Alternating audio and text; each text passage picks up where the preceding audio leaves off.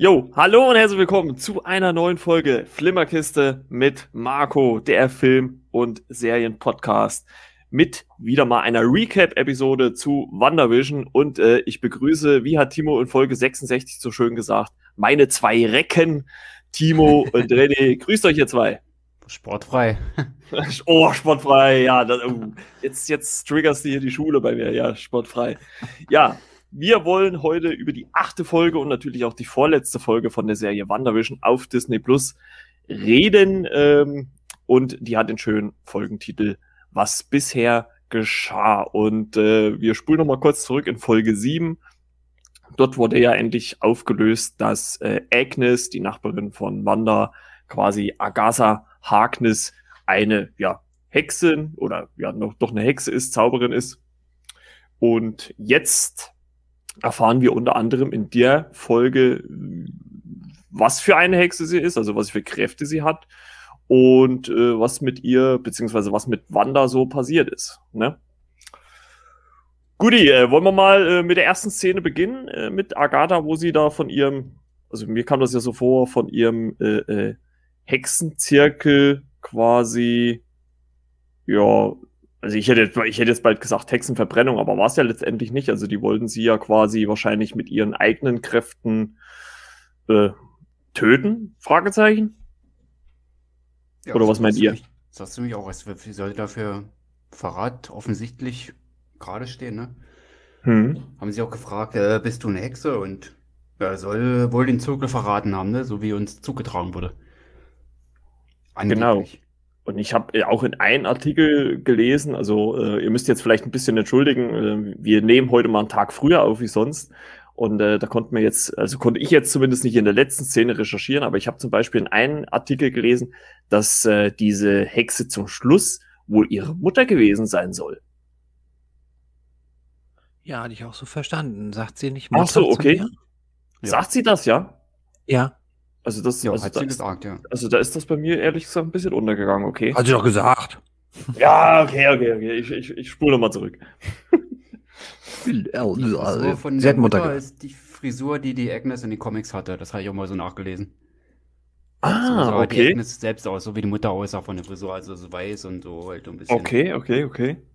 Ah, so ein bisschen Blumen hat die, glaube ich, auch drin in den Haaren. Die kennt mit den Frauenfrisuren nicht aus, aber so wie die Mutter aussah von den Haarschnitt her, das war die Agnes in den Comics. Ja, genau. Und ähm, das Interessante, was wir ja in, in diesen ersten Se oder in dieser ersten Sequenz quasi erfahren, ist, äh, dass äh, Agatha Harkness quasi die Magie oder die Kräfte der anderen Hexen absorbieren kann. Also äh, statt äh, Agatha selbst getötet zu werden, kann sie die Kräfte der anderen Hexen in sich aufsaugen und äh, den auch so, also da kamen sofort bei mir so, so äh, Gedanken an äh, Indiana Jones, als diese, diese äh, Hexen dann quasi alt werden, ne? also wo quasi ihre Lebens- oder auch Kräfte halt aus ihnen rausgesaugt werden. Also da kamen sofort hier so Indiana Jones-Vibes bei mir rüber, muss ich sagen. Vom Stil her zumindest so ein bisschen, ne? Das ist eine kleine Horroreinlage, ne? Mhm. Quasi am Ja, also, also fand ich schon ganz schön krass. Also wenn man überlegt, äh, Disney Plus ab was? 12? 13? 12? Irgendwas? Ja, oh. war schon. Gut, es war jetzt nichts, nichts Blutiges, also ich sag mal, das geht schon, aber also ich glaube, wenn man da so ein recht äh, junges Wesen äh, hinsetzt, könnte das schon ein bisschen verstörend wirken, zumindest im ersten Moment. Ja, gut, das war dunkel, das ist, glaube ich, nicht so da aufgefallen, ne? Ja, gut, also, aber ich fand, fand ich, fand, ja, stimmt, aber fand ich trotzdem ziemlich beeindruckend, dass man dann diese, diese äh, ja, gealterten äh, oder ja auch gestorbenen, muss man ja dann auch sagen, äh, Wesen, dann äh, Hexen und auch ihre Mutter dann so gezeigt haben. Ja, und dann switchen wir ja in die äh, Szenerie, die wir schon am Ende von äh, Folge 7 äh, gesehen haben, wo Agatha quasi Wanda gegenübersteht und äh, Wandas Kräfte ja in diesem Raum nicht äh, funktionieren. Und da klärt äh, äh, Agatha äh, ja sie quasi auf, dass in diesem Raum, wie sagt sie das, diese Symbole, die sie da äh, äh, äh hat, dass das halt in diesem Raum, den sie erschaffen hat, Wandas Kräfte halt nicht wirken. Ne? Also dass, dass Wanda halt in diesem Raum, den sie da erschaffen hat, äh, den Agatha äh, erschaffen hat, quasi keine äh, Funktion, ihre Wandas Kräfte keine Funktion haben, ne?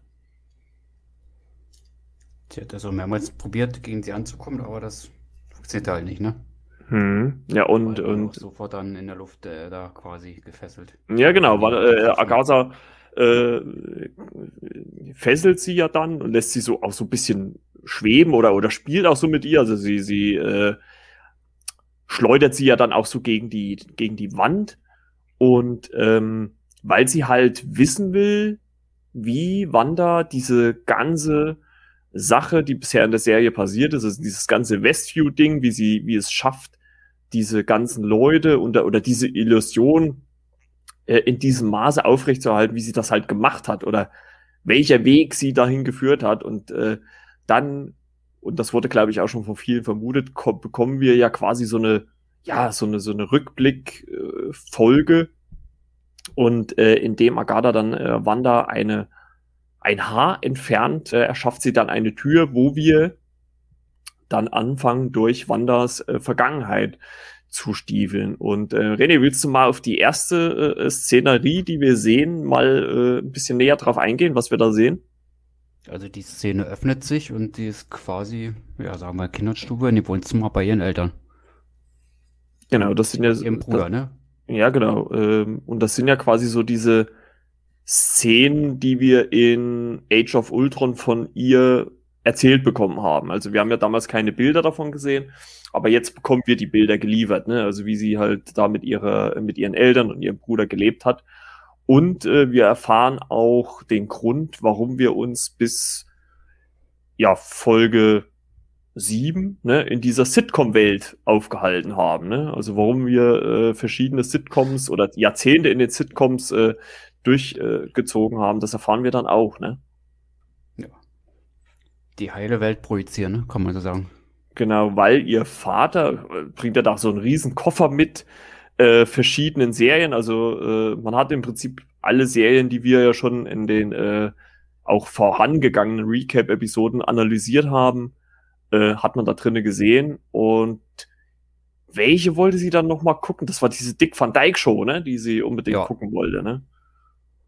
Irgendwie auch, auch sogar aus einer gewissen Staffel auch bestimmten Folge, ne? Also die, die, und die, die Szenen, die wir da sehen, sind ja auch quasi die Szenen, die wir teilweise, glaube ich, in der ersten Folge oder in den ersten zwei Folgen von WandaVision gesehen haben, ne? Also ist ja fast, kann man ja fast sogar sagen, eins zu eins kopiert, ne? Ja, oder, oder, oder, refer oder referenziert zumindest, ne? Zumal ich unter der Woche von dieser Serie ja auch noch mal äh, so ein bisschen Szenen geguckt habe, so eine Best-ofs. Mhm weil ich ja für die Titelmusik so ein bisschen recherchiert habe und da bin ich in den Seriendeck nochmal äh, reingegangen, um da ein paar Wörter zu finden. Um den ja. WandaVision äh, Post oder Artikel aufzuwerten. Da bin ich dann nochmal durchgestöbert und auch halt durch diese Serie, ja, wo ich das gesehen habe. Und explizit ja. diese Szene, die ich mir angeguckt habe, die waren jetzt heute in der Folge drin. Ah ja, das ist fand, das, ich schon, fand ich schon erstaunlich. Ja, ich also ich muss auch sagen, dass, also ich, ich weiß jetzt nicht, ob, ob, ob diese, diese Qualität der Dick Van Dyke Show, die man da gesehen hat, ob die äh, also auch die bildliche Qualität, ob die an sich so gut war. Aber die hat, hätte mich fast sogar schon mal animiert, äh, mal zu gucken, ob es die Serie irgendwo gibt. Also ob man die, die Serie halt in, bei uns jetzt in der realen Welt mal irgendwo gucken kann. Also sah eigentlich ganz äh, charmant aus, muss ich sagen. Also, der Schauspieler, der ist ja sogar noch unter uns. Ja, der erinnert mich immer, ich verwechsel den immer mit Leslie Nielsen. die sehen sich doch, glaube ich, jetzt äh, in, in den älteren Jahren haben die sich ja immer ziemlich ähnlich gesehen. Stimmt. Also ich kenne Dick Van Dyke, der hat auf jeden Fall mal in, in Scrubs mitgespielt. Das weiß ich noch, da hat er eine Folge gespielt. Und der hatte doch auch so eine, so eine Arztserie jetzt dann so, also was heißt jetzt, ist jetzt wahrscheinlich ja schon 20 Jahre her, aber äh, auch so in der, in der Vergangenheit. Ach, ich komme aber nicht drauf, wie sie jetzt heißt. Aber ist ja eigentlich auch egal, ne? Erstmal jetzt. Ähm, was wir dann erleben, ist im Prinzip auch äh, die Story, die Wanda in Age of Ultron erzählt, dass äh, eine äh, Rakete von Stark Industries äh, in ihrer Wohnung einschlägt und sie sich mit ihrem Bruder ähm, unterm äh, Bett versteckt und äh, ja vor sich quasi diese blinkende Rakete sehen. Habe ich auch gedacht, oh, okay, ähm, das hat mir auch so ein bisschen, also sie, sie unterhält sich ja dann äh, mit ihrem Bruder. Und Das, also muss ich schon sagen, also das ging mir auch so ein bisschen nah, wie die zwei sich so miteinander unterhalten haben. Oder ich meine, der Monolog war ja eher auch so auf Wanders Seite. Und ähm, aber das ging mir schon ein bisschen nahe. Und wir erfahren ja dann auch, dass Wanda ja wahrscheinlich ihre Kräfte schon als Kind hatte. Und ähm, weil man muss das halt quasi so sehen, dass äh, äh, Agatha und, und Wanda quasi, also das ist immer so, die Szenerie ist im Prinzip immer so aufgeteilt, als ob sie so als dritter Beobachter da noch mit im Raum sind. Also mich erinnert das immer so an die Geister, die ich rief mit Bill Murray, als er dann immer so in den Szenerien aus seiner Vergangenheit steht. Und äh, so ähnlich ist es dort ja quasi auch, dass, äh, dass äh, Wanda und Agatha da auch so äh, dann noch mit in der Szenerie dann drinnen stehen, beziehungsweise wir dann aus deren Blickwinkel in die Szenerie dann reinschwenken. Ne? Aber das war schon sehr ziemlich interessant, dass man dann jetzt zumindest sagt, dass Wanda als Kind schon diese Kräfte hatte und sie damit auch vielleicht verhindert hat, ähm, das erfahren wir dann vielleicht auch ein bisschen später, diese äh, Rakete nicht äh, explodieren zu lassen. Ne? Das ja, und das Spektakuläre ist ja, das Spektakuläre ist ja, dass ähm, wir davon ausgegangen sind, dass diese Kräfte durch Hydra-Experimente entstanden sind. Und das ist ja offensichtlich nur eine Verstärkung dieser Kräfte gewesen, wodurch genau. diese Serie und auch diese Folge das Tor öffnet für mögliche, Achtung, Karl Lauterbach halte ich fest, Mutanten. Und zwar aber die guten Mutanten, nämlich die nicht Y und auch nicht Z, sondern die X-Men. Also, haltet euch fest, es könnte sein, dass wir bei WandaVision auch schon den Grundstein gelegt bekommen haben für mögliche Mutanten im MCU. Genau, und das äh, wird ja dann nochmal in der nächsten Szenerie noch mehr ähm, ja, präzisiert, kann man ja sagen, weil wir dann, die zweite Szenerie war doch dann schon in dem Hydra-Labor, ne? Ja, doch. Genau. Ja. Als sie, als sie das Zepter quasi. Ja, stehen. wo sie quasi Lokis äh, Zepter aus äh, dem ersten Avengers ähm, gegenübersteht. Und also ich, äh, ich dachte eigentlich erst, dass Strucker irgendwie nochmal auftritt. Also äh, ich auch. Wie heißt, wie heißt er hier? Kretsch, Kretschmann. Äh, Thomas Kretschmann. Äh, Thomas das, Kretschmann, ja. genau. Ja, das ist für die ich, Zuhörerin, das ist der Tischweiger, der es in Hollywood immer geschafft hat. da, äh, da äh, kurze Anekdote, da, da, da muss ich immer irgendwie an, äh, äh, warte, hatte du da, da von Stefan Raab äh, denken. Da gibt's ja auch so, okay. auch so ein Intro, wo er sagt, oder wo der Offsprecher sagt, ja, äh, er sagte, wenn er, ich gehe nach Hollywood und wenn ich es dort schaffe, komme ich nie wieder zurück. Und heute Abend ist er hier. Also, also das, da muss ich immer so feiern, wenn ich das gehört habe. Ja. Ich muss dazu sagen, den, den Gag habe ich geklaut. Ich glaube, der ist von Harald Schmidt. ich bin mir nicht ganz sicher. Ich glaube Harald Schmidt. Deswegen Schande über mein Haupt. Aber er wird es ja nicht hören. Das ist ja das Gute. Alle, alle Rechte vorbehalten. Genau, all rights reserved. all rights Ja, auf jeden Fall ähm, äh, steht ja äh, Wanda dann quasi diesen Seelenstein umhüllt, habe ich gelesen, vom, vom Raumstein oder von, von Teilen des Raumsteins, weil er ist ja erst blau und wird dann, oh, was ist das eigentlich, gelb, ne?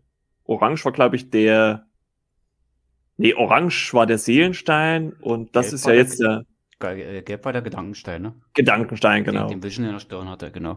Und äh, wir sehen ja dann, wie Wanda in ihrem äh, ja, Versuchsobjekt-Outfit äh, quasi diesem Zepter gegenübersteht und wie dieser, dieser Stein erst in Blau auf sie irgendwie zu äh, geschwebt kommt. Und ich muss sagen, er platzt ja dann irgendwie so auseinander. Und so im ersten Moment, muss ich ganz ehrlich sagen, hat er mich so ein bisschen von der Form her an das Gesicht von Dormammu aus ähm, Doctor Strange erinnert so ein bisschen, also bevor er dann letztendlich komplett explodiert und wir den Gedankenstein dann sehen. Und ähm, wir sehen ja dann auch eine Bildaufnahme von dem äh, Hydra-Labor, wo quasi diese Szenerie, die hatte äh, Timo auch schon im Vorgespräch angesprochen, geschnitten ist. Also wo die ähm, Doktoren, die quasi Wanda untersuchen, das gar nicht sehen, was da passiert. Also man sieht sie nur stehen und dann schwupps, Schnitt und sie liegt dann da. Ne? Und da hattest du ja nochmal äh, eine These vorhin angesprochen. Ja, ähm, es gibt ja in der ganzen Serie bisher solche Zensuren quasi. Und es ist die Frage, ob diese Zensuren von noch einer Kraft oder von einer Person getätigt werden, die wir noch nicht kennen. Ich äh, stelle mir allerdings die Frage, wenn jetzt die letzte Episode nicht anderthalb Stunden geht oder länger, äh, ob wir das alles auch noch entdeckt bekommen. Also ich habe so ein bisschen die Lost-Angst, dass am Ende so Ideen gesponnen wurden, die nicht aufgelöst werden können. Aber ich habe doch gute Hoffnung, dass Marvel das hinbekommt. Und ich bin gespannt. Ja, also ich bin mir nicht ganz sicher. Ich dachte ja am Anfang, das sei Wanda selbst, die so dieses, diese, diese Schnitte quasi macht. Aber das scheint ja dann doch nicht der Fall zu sein. Hm. Ja, gut, oder, oder halt noch nicht. Ne? Es kann natürlich auch sein, dass sowas äh, oder einiges davon dann halt auch noch im, im zweiten Doctor Strange äh, vielleicht aufgegriffen wird. Das wissen wir ja halt auch noch nicht. Ne? Also muss man halt mal, muss man dann halt mal gucken. Ja, und ähm, äh, René, hast du noch was zu dieser Hydra-Szene dazu zu sagen oder wollen wir zur nächsten dann schon äh, springen? Wir können eigentlich fast schon zur nächsten, wo ich mir auch äh, Thomas Kretschmann eine Szene gewünscht hatte, sofort an ihn dachte, als ich die Organisation da gesehen hatte.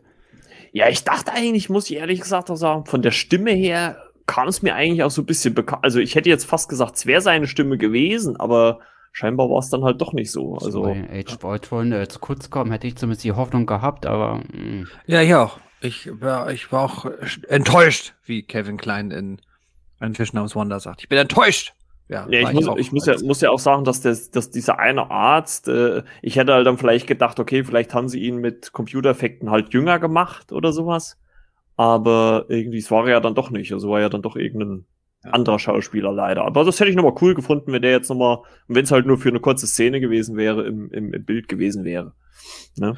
Wobei wir diesen typischen Marvel-Verjüngungseffekt ja schon in der ersten Szene mit Agatha hatten. Ne? Also da ist ja, sie ist ja ein bisschen jünger gemacht, als sie da an den Baum gebunden steht und von den anderen Hexen quasi versucht wird zu, ja, was auch immer, zu verfluchen oder zu beseitigen.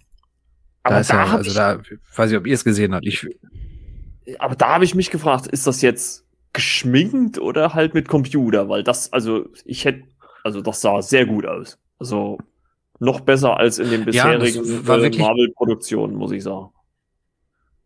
Ja, ich, ich, ich glaube, bei Marvel ist das so, wenn die Maskenbildnerin kommt, ist, äh, ja, das kann sein. Aber bei Marvel ist das, glaube ich, so, wenn die Maskenbildnerin reinstürmt, ist es schon, warte, wir können das mit CGI machen. Du kannst gehen. Hier hast du 200 Euro, geh ins Kino, aber du kannst gehen. Das geht doch nicht, die haben zu. ja, stimmt. Ja. Schade, schade. Ja, und dann äh, äh, springen wir ja quasi in die nächste Szenerie und äh, allein, wo ich nur das Bett gesehen habe, hat's hat's mich auch sofort. Eigentlich habe ich nur erwartet, dass Cap noch irgendwie daneben steht oder sitzt, weil äh, die, die, dieser Raum hat mich sofort an äh, Civil War erinnert, wo Wanda ja in diesem Raum äh, drinne sitzt und, und äh, Vision dann auch äh, durch die Wand kommt. Und das ist es ja dann auch. Also sie erklärt ja dann auch, äh, äh Agnes wollte ich schon sagen, Agatha quasi, ähm, was es damit auf sich hat. Und dort sehen wir ja auch das erste Mal dann so, was heißt das erste Mal? Also wir wissen es ja schon länger, aber da, da sieht ja dann auch äh, Agatha, äh, wie äh, so diese erste, ja, vielleicht etwas tiefere Verbindung zu äh, Vision kam. Ne? Also ähm, das war ja auch kurz, äh, wird ja auch nochmal angesprochen. Es war ja kurz nachdem ähm, ihr Bruder ähm, getötet worden ist. Was ja auch ganz interessant war, das spricht ja Agatha auch selber an, dass sie äh, ihn gerne, also nee, gerne nicht, aber dass sie ihn vielleicht wiederbelebt hätte, aber dadurch, dass er irgendwie auf einem anderen Kontinent äh, äh, vergraben ist und sein Körper durchlöchert ist, war das alles ein bisschen schwer möglich. Aber äh, dadurch, dass äh, Wanda so sehr dran glauben wollte, dass er wiederkommt oder dass er noch lebt, hat sie halt einfach diesen also für uns halt äh, diesen Quicksilver aus dem anderen äh, Filmuniversum oder ja aus der anderen Realität quasi äh, Wanda gegeben und sie hat's halt akzeptiert, ne? Ja, es war ein random Guy, oder? Also, also habe ich das verstanden. Ach so. Ich mal das Wort random reinbringen. Ra random. Das ist voll random. Ja, absolut. Ist voll random, ja. Nein, aber absolut, so habe ich das absolut. verstanden. Absolut. So. Tatsächlich. ja, jetzt legen wir richtig los. Ähm, wer jetzt Podcast trinken spielt, der hat schon verloren. Ähm, Nee, aber ich habe das wirklich so verstanden, dass das, also äh, so nach dem Motto, ja, also ich habe den gelenkt und gesteuert, aber das war halt irgendwie ein x-beliebiger, passt ja auch bei den X-Men, ein x-beliebiger Mensch. ähm, der dann halt zufälligerweise für, also für uns natürlich als Zuschauer Gimmick so aussah wie der Quicksilver aus dem, ähm, aus dem Fox Marvel Universum, wenn man das so nennen darf. Aber sie hat den falschen Petro ja irgendwie nur kontrolliert und äh, wie hieß das noch? Kristallina in Besitznahme hat sie das, glaube ich, genannt. Das klang wie sie ja. abgelesen, aber es ist tatsächlich aus meinem Kopf entsprungen. Und sie hat irgendwie, äh, also die Vermutung ist ja zumindest äh, bei mir, dass das irgendwie einfach ein junger Mann, äh, adretter junger Mann war, ein Recke, der ähm, zufällig so aussah wie Quicksilver aus dem MCU, äh, aus dem MCU, aus dem Fox äh, Marvel Universum. Mhm. Ähm, ja, es ist halt spannend, weil wir ja weiß nicht, ob wir das schon da sagen sollen, aber es ist ja auch Quicksilver in der letzten Episode in der Post-Credit-Szene aufgetreten und von ihm ist in dieser Folge nichts zu sehen. Deswegen merkwürdig. Ja gut, also, sonderbar. Ja, tatsächlich. Also muss man ja sowieso sagen, dass äh, dass äh, diese Folge eher von den von den ähm, Charakteren recht äh, dünn ist. Ne? Also wir, wir bewegen uns ja die meiste Zeit mit Wanda und äh, Agatha Harkness. Äh, und äh, Darcy taucht nicht auf, äh, Jimmy, Monica taucht nicht auf, ähm, Vision nur, naja, eher nicht so. und äh, geringfügig. Geringfügig. Oder anders, anders, anders. Und ähm, ja, aber ich finde, das hat, hat der Folge aber auch in dem Sinne keinen Abbruch getan, weil es äh, durch diese Rückblenden, die wir jetzt sehen, oder durch diese Geschichte und, und Timo, du hast doch vorhin den Satz äh, noch schön zusammengekriegt. Wie war das äh, mit der Zu Zukunft und Vergangenheit? Wie hat das äh, ja. Eggesser so schön gesagt? Der Schlüssel, der Schlüssel für die Zukunft ist die Vergangenheit. Hat, Entschuldigung, Oh, Räuspern ja, Entschuldigung. Ähm, äh, die, die, der Schlüssel ist der, der Schlüssel für die Zukunft ist die Vergangenheit, hat Agatha gesagt. Und das scheint mir, das ist für mich ein tief äh, bedeutungsschwangerer Satz. Und ich glaube, auf den wird noch diverse Male in der letzten Folge zurückgekommen. Es ist ja so ein bisschen so das Credo, ähm, ähm, der Weg ist das Ziel. Also wie war dein Weg bis hierhin? Und was hat dich quasi bis hierhin geführt? Ähm, ich hatte ja auch den Eindruck in der gesamten Folge, bis auf die letzte äh, Szene, beziehungsweise auf die letzten Szenen mit Agatha, dass sie noch immer auch sich versucht hat, das zu erklären und ja auch Erklärungsmuster verwendet hat. Also so ein bisschen, als hätte sie selber in dieser, in dieser, in diesem Keller ähm, Wanda auf die Couch gelegt und äh, geguckt, wie, wie, wieso hast du diese Kräfte? Also wie kann das sein? Es gibt ja auch einmal den leichten ähm, Diss, dass ähm, sie sagt, äh, du, du, wie, du, du weißt gar nicht, wie du das kannst oder du, du, du machst das jetzt einfach.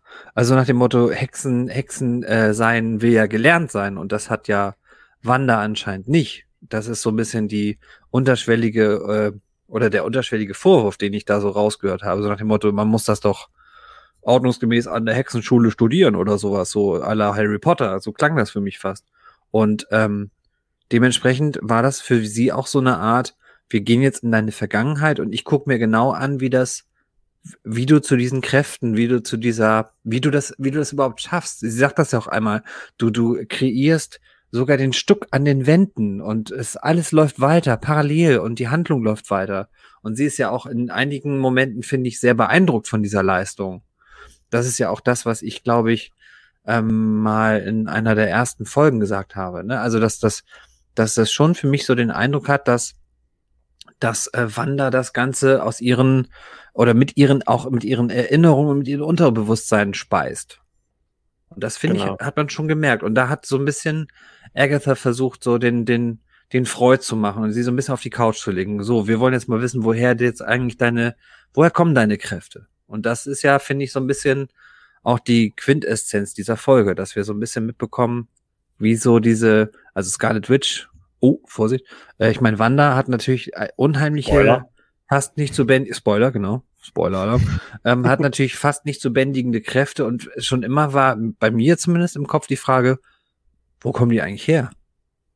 Also, äh, wir wussten ja bisher eigentlich nur, dass das aus irgendwelchen Hüterei-Experimenten entstanden ist. Und da ist halt zufälligerweise ihr Bruder äh, schnell geworden wie Carl Lewis auf äh, Anabolika und sie kann halt Dinge wie Gedanken verdrehen, ähm, telekinetisch, telepathische Dinge.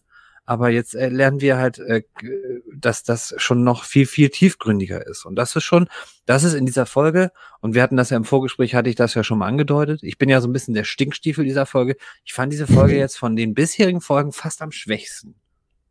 Weil, weil so, es, es wurden es wurden viele Fragen nochmal vertieft, aber es passierte wahnsinnig wenig Neues. Und äh, das könnte ich alles verstehen, wenn noch drei, vier Folgen übrig wären. Wir haben aber nur noch eine. Und das ist so, ja, der große Plan bei Marvel ist ja immer da. Das ist, beruhigt mich auch noch immer, so dass ich weiß, nächsten Freitag äh, um 9.02 Uhr, wenn ich anfange, die Folge zu gucken, zwinker, zwinker, ich gucke sie meist später, aber naja, dass ich dann beruhigt bin und dass ich weiß, es geht alles irgendwie doch äh, vernünftig geplant aus. Also es wird halt kein, wer hat denn, welche Serie hat denn, also das ist ja so ein bisschen auch das Problem von Serien, aber da kommt vielleicht später zu. Also wie, wie kann man diese Miniserie, die es ja für uns ist, das haben wir glaube ich ja festgehalten, also es wird wahrscheinlich keine zweite Staffel geben, sondern es führt auf irgendwie einen Film hin oder auf eine weitere Vertiefung an anderer Stelle im MCU. Aber wie kann man das befriedigend beenden? Und ich habe so ein bisschen das Gefühl, dass man das gar nicht macht. Ich glaube, es wird eher noch Fragen aufwerfen. Ja gut, ich, ich, ich glaube, das kann man auch, äh, wenn dann erst äh, beurteilen, wenn man die letzte Folge gesehen hat. Ne? Also wenn, wenn natürlich die letzte Folge jetzt nächste Woche dann auch nicht das liefert, was alle sehen wollen, dann kann man schon sagen, naja, dann tritt die Serie vielleicht schon, schon ein bisschen auf der Stelle. Und äh, meine persönliche Meinung ist halt auch, über eine zweite Staffel würde ich gar nicht machen, weil wie, wie willst du das Ganze nochmal von, also wie willst du das nochmal aufrollen? Das, das funktioniert ja nicht. Also jetzt, die, die, Serie soll ja auf einen Film hinführen. Das war ja jetzt zumindest äh, für uns, die so ein bisschen in der, ich sag mal, Film, Serien, Marvel, Bubble äh, unterwegs sind, war uns das ja klar.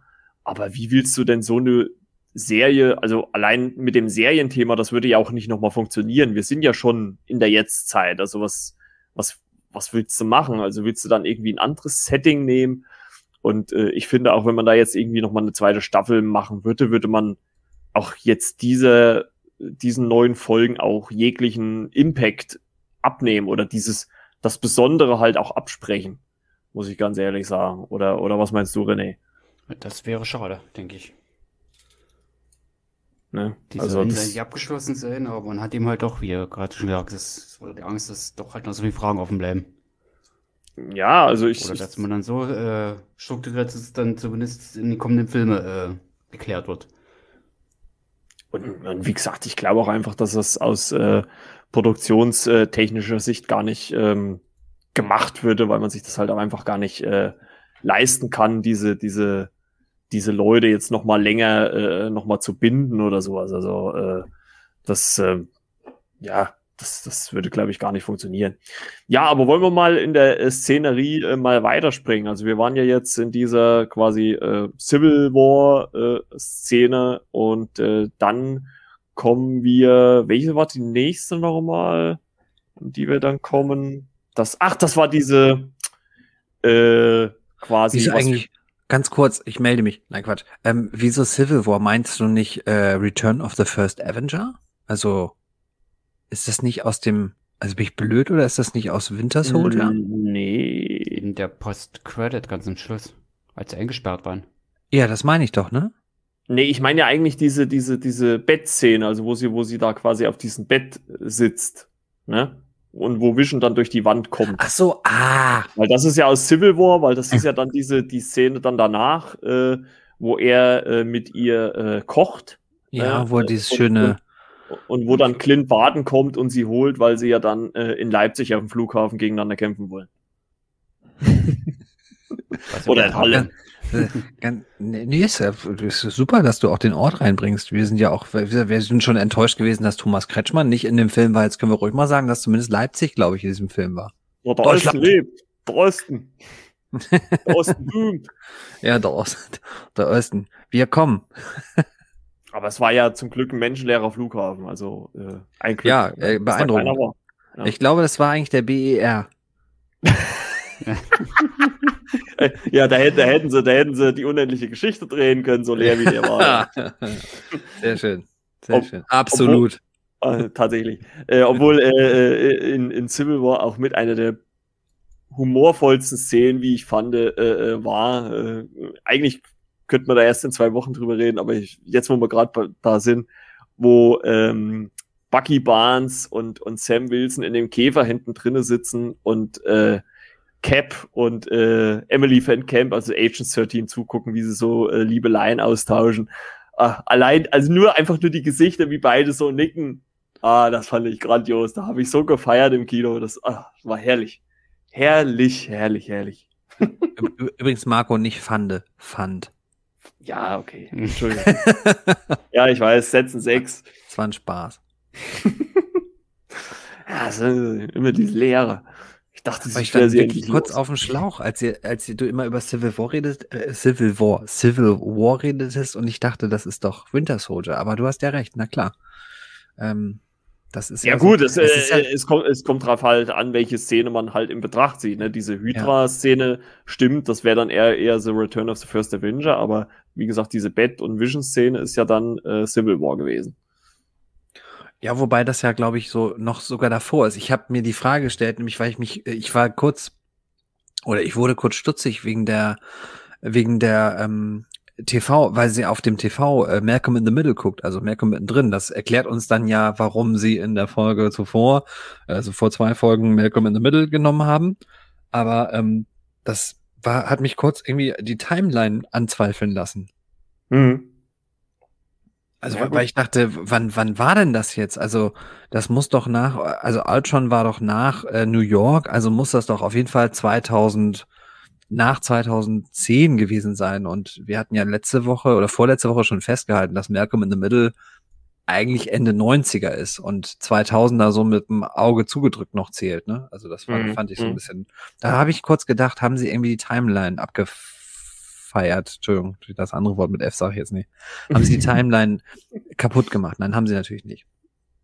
Ja, ob, obwohl ich auch fand, dass sie da sich auch eine schöne Szene aus äh, äh, Malcolm mittendrin rausgesucht haben. als, als da Hell mit dem Hammer hier diese, diesen Vorbau fertig baut und dann fliegt das ganze Ding durch runter. Also musste ich auch feiern. Also war, war, haben sich eine schöne Sequenz rausgesucht. Ja, weil ich auch, weil ich auch finde, dass das Vision nochmal eine Tiefe, also nicht eine Tiefe, aber ich finde, Vision hat schon ein bisschen mehr ich sage, ich spreche ja immer bei Charakteren von Fleisch am Knochen. Ich finde schon, dass Vision hier mehr Fleisch an den Knochen bekommt, weil er zuerst sagt, ah, ist das lustig, weil der Mann sich so wehgetan hat und dann erklärt ihm ja Wanda, nein, der hat sich nicht wirklich wehgetan und das ist nur gespielt, hm, hm, hm. das ist nicht diese Art von Film oder Serie und dann gibt's die nächste Szene, wo wieder was Lustiges passiert und diesmal lacht Vision auch mit. Das mhm. suggeriert mir und hat den Eindruck, als wenn er das auch verstanden hätte. Und dementsprechend merkt man hier, ah, Vision ist so ein bisschen wie, wir sind schon wieder bei Terminator 2 wie im Vorgespräch, aber auch Vision scheint zu lernen. Und das finde ich ganz, ganz beeindruckend, weil das auch so ein bisschen zeigt, dass Wanda so eine, ja, vielleicht so eine Art von, von Verbindung zu ihm knüpft, weil sie ihm so ein bisschen, ja, das kleine Geschwisterding ist vielleicht ein bisschen viel, aber sie kann ihm ein bisschen was beibringen und er ist natürlich dadurch, dass sie ihm was beibringt, da hat man schon mal so eine bessere, eine, eine größere, weitere, engere Verbindung miteinander. Und das wird ja, finde ich, das wird, finde ich, in der Szene viel deutlicher als in den Civil War Szenen. Ich finde, dass ja der, der Sprung zwischen Civil War und Infinity War dass wir auf einmal merken, boah, die sind zusammen, war so für mich so, was? Also klar, man liest das so in Begleitartikeln, dass die jetzt ein Paar werden sollen und dass das angedeutet wurde, aber für mich deutet das sich nicht automatisch an, wenn zwei Figuren eine Szene zusammen haben. Das fand ich, hat diese Szene in WandaVision viel mehr getan, weil man so merkte, sie ist na, traumatisiert, sie beschäftigt sich mit dem Tod von ihrem Bru ihres Bruders und da ist ihr Anker. Und dieser Anker ist dann halt ein aus Vibranium hergestellter Android ist zu viel. Ein, ein, ein künstlich hergestelltes Wesen. Das ist schon spannend. Finde ich. Auf jeden Fall. René, du wolltest da noch was sagen. Das war letztendlich das, was jetzt ähm, Timo gesagt hat. okay. Mit der Comedy-Show, als äh, Vision sich dann fragt, äh, der tat das jetzt weh, darf ich darüber eigentlich lachen? Ja. So, da willst das, was ich auch sagen wollte. Er hat es mir so ein bisschen vorweggenommen. Ja, Timo ja, ich wieder. Ich mache jetzt wieder, ich bin jetzt wieder stumm und. Nee, war gar nicht so schlecht, dann wären vielleicht irgendwelche Versprecher von mir drin gewesen. Ja, Ach, alles gut. René, René ich habe den Gag schon mal in meinem anderen Podcast gemacht. Wir haben doch dieses Skript und wenn wir uns da dran halten, dann passieren diese Versprecher nicht. Marco hat uns doch diese 30 Seiten, die wir jetzt vorlesen sollen, geschickt und wir lesen die jetzt einfach vor.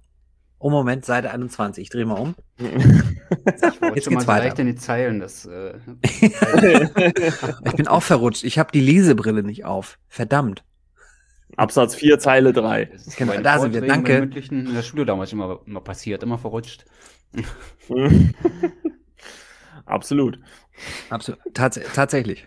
äh, ja, äh, dann springen wir ja äh, in die nächste Szene und ähm, das ist ja quasi äh, eine Sequenz, die wir schon am Anfang der Serie von WandaVision gesehen haben, nämlich ähm, dass Wanda in dem SWORD-Hauptquartier äh, Direktor Hayward einen Besuch abstattet, weil sie eigentlich Vision holen möchte, um ihn ähm, ja beizusetzen, ne? um ihn ein, eine Beerdigung wenigstens zu geben. Das hat er, das ist das Mindeste, was er verdient hat. Also ich, also muss ich sagen, das ging mir auch so ein bisschen, ich weiß, es hört sich immer so blöd an, weil es sind ja Filmfiguren, beziehungsweise im weitesten Sinne halt auch Comicfiguren.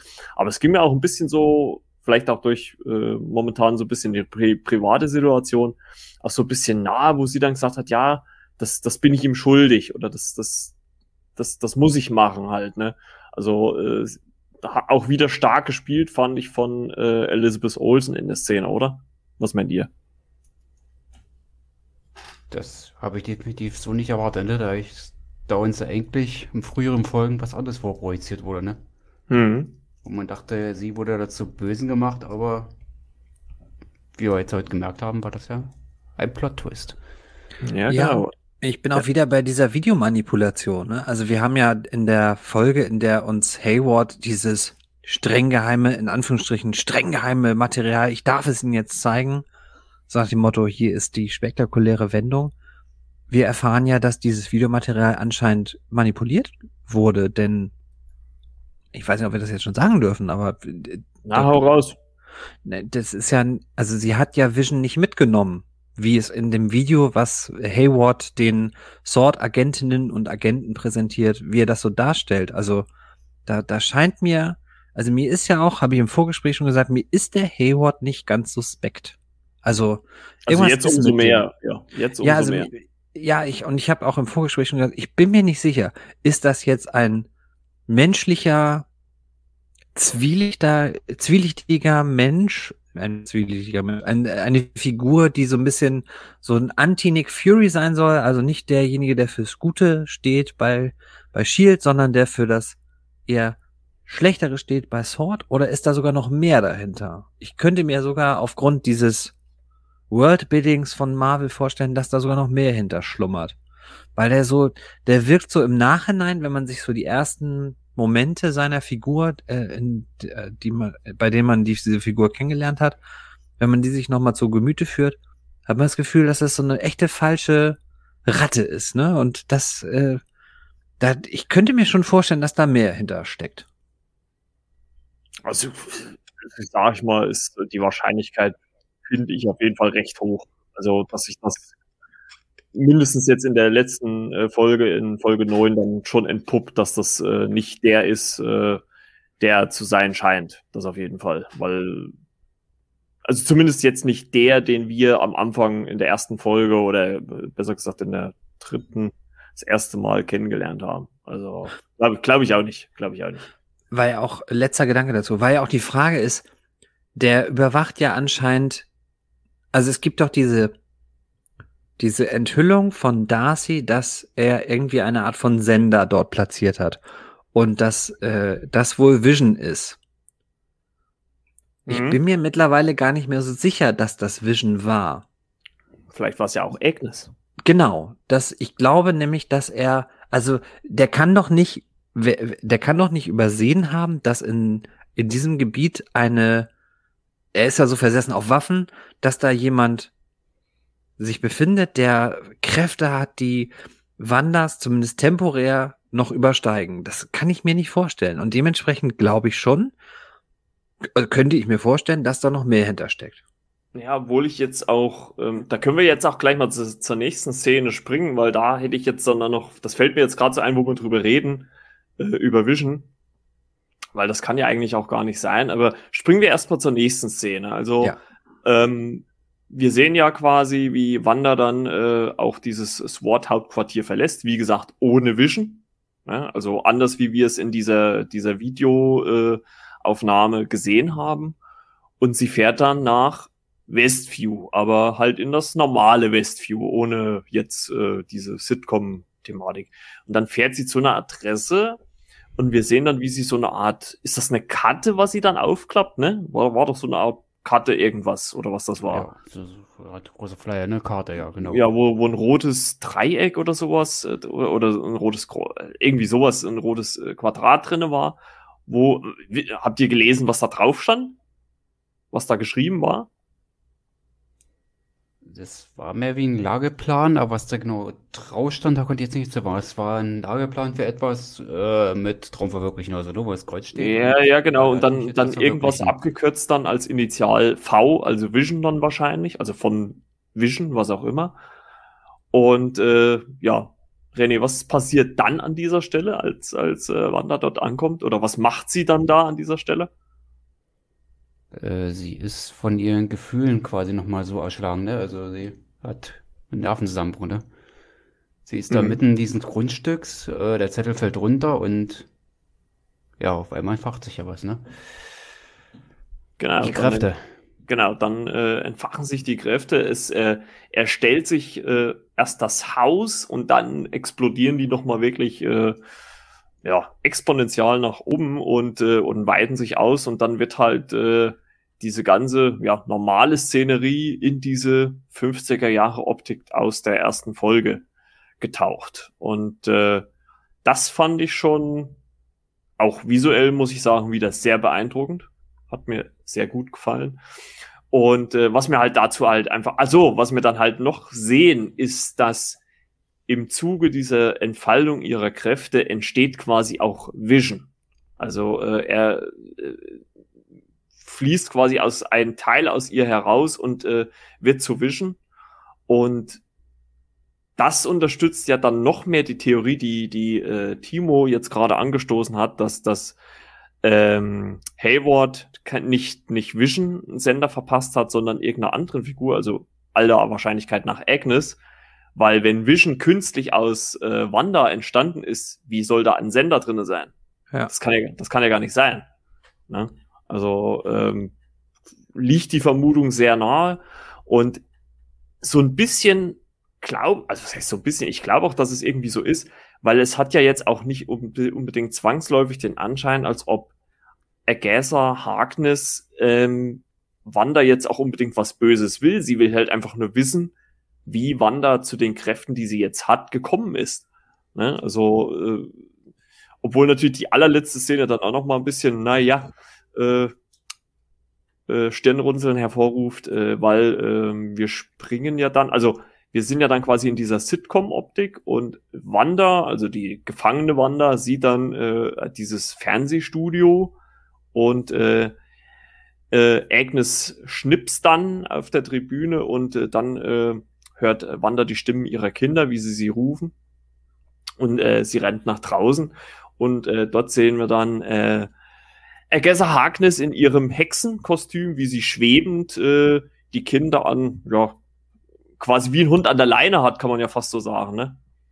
Ja. Oder wie Hunde an der Leine hat, muss man sagen. Es werden ja dann zwei. Die Leinen um den Hals gehängt und dann geht sie so in Zaum, ne? Oder wenn man so schon sagt. Ja, genau. Und äh, da geht es ja dann wahrscheinlich, also dann versucht ja, weil sie dann nicht mehr in diesen Raum sind, den Agatha Harkness hat, funktionieren auch wieder Wandas Kräfte, also könnte es da auf einen gewissen Fight hinauslaufen. Was da allerdings dann noch geschieht, ist, dass äh, Agatha Harkness quasi diese Magie, die Wanda anwendet, äh, ich glaube, sie nennt es Chaos-Magie oder, oder Spontan-Magie. Also es gibt da diverse Ausdrücke, die da fallen. Aber sie sagt dann auch letztendlich ihren äh, Comic-Namen Scarlet Witch, ne, den sie ja bisher in den Filmen zumindest nicht hatte. Ja, ja war schon, wurde ja vorher auch schon ein bisschen angeteasert. Also ich weiß nicht, ob euch das aufgefallen ist in dieser, in dieser Hydra-Szene, sieht man ja auch kurz diese, diesen schwarzen Umriss ihres, ihres Comic-Looks, ja. der so aus diesem genau. äh, äh, explodierenden äh, Gedankenstein quasi rausfliegt. Also da wurde ja zumindest schon mal rein optisch äh, so ein bisschen angespielt auf diesen Comic-Bezug zumindest. Ich habe noch eine Frage, weil wir ein bisschen darüber hinweggegangen sind über den über den Papierwisch, den den Wanda da hat. Ja. Ähm, das das die sieht ja wie ein offizielles Dokument aus, also wie ein notarielles äh, Grundstückspapier.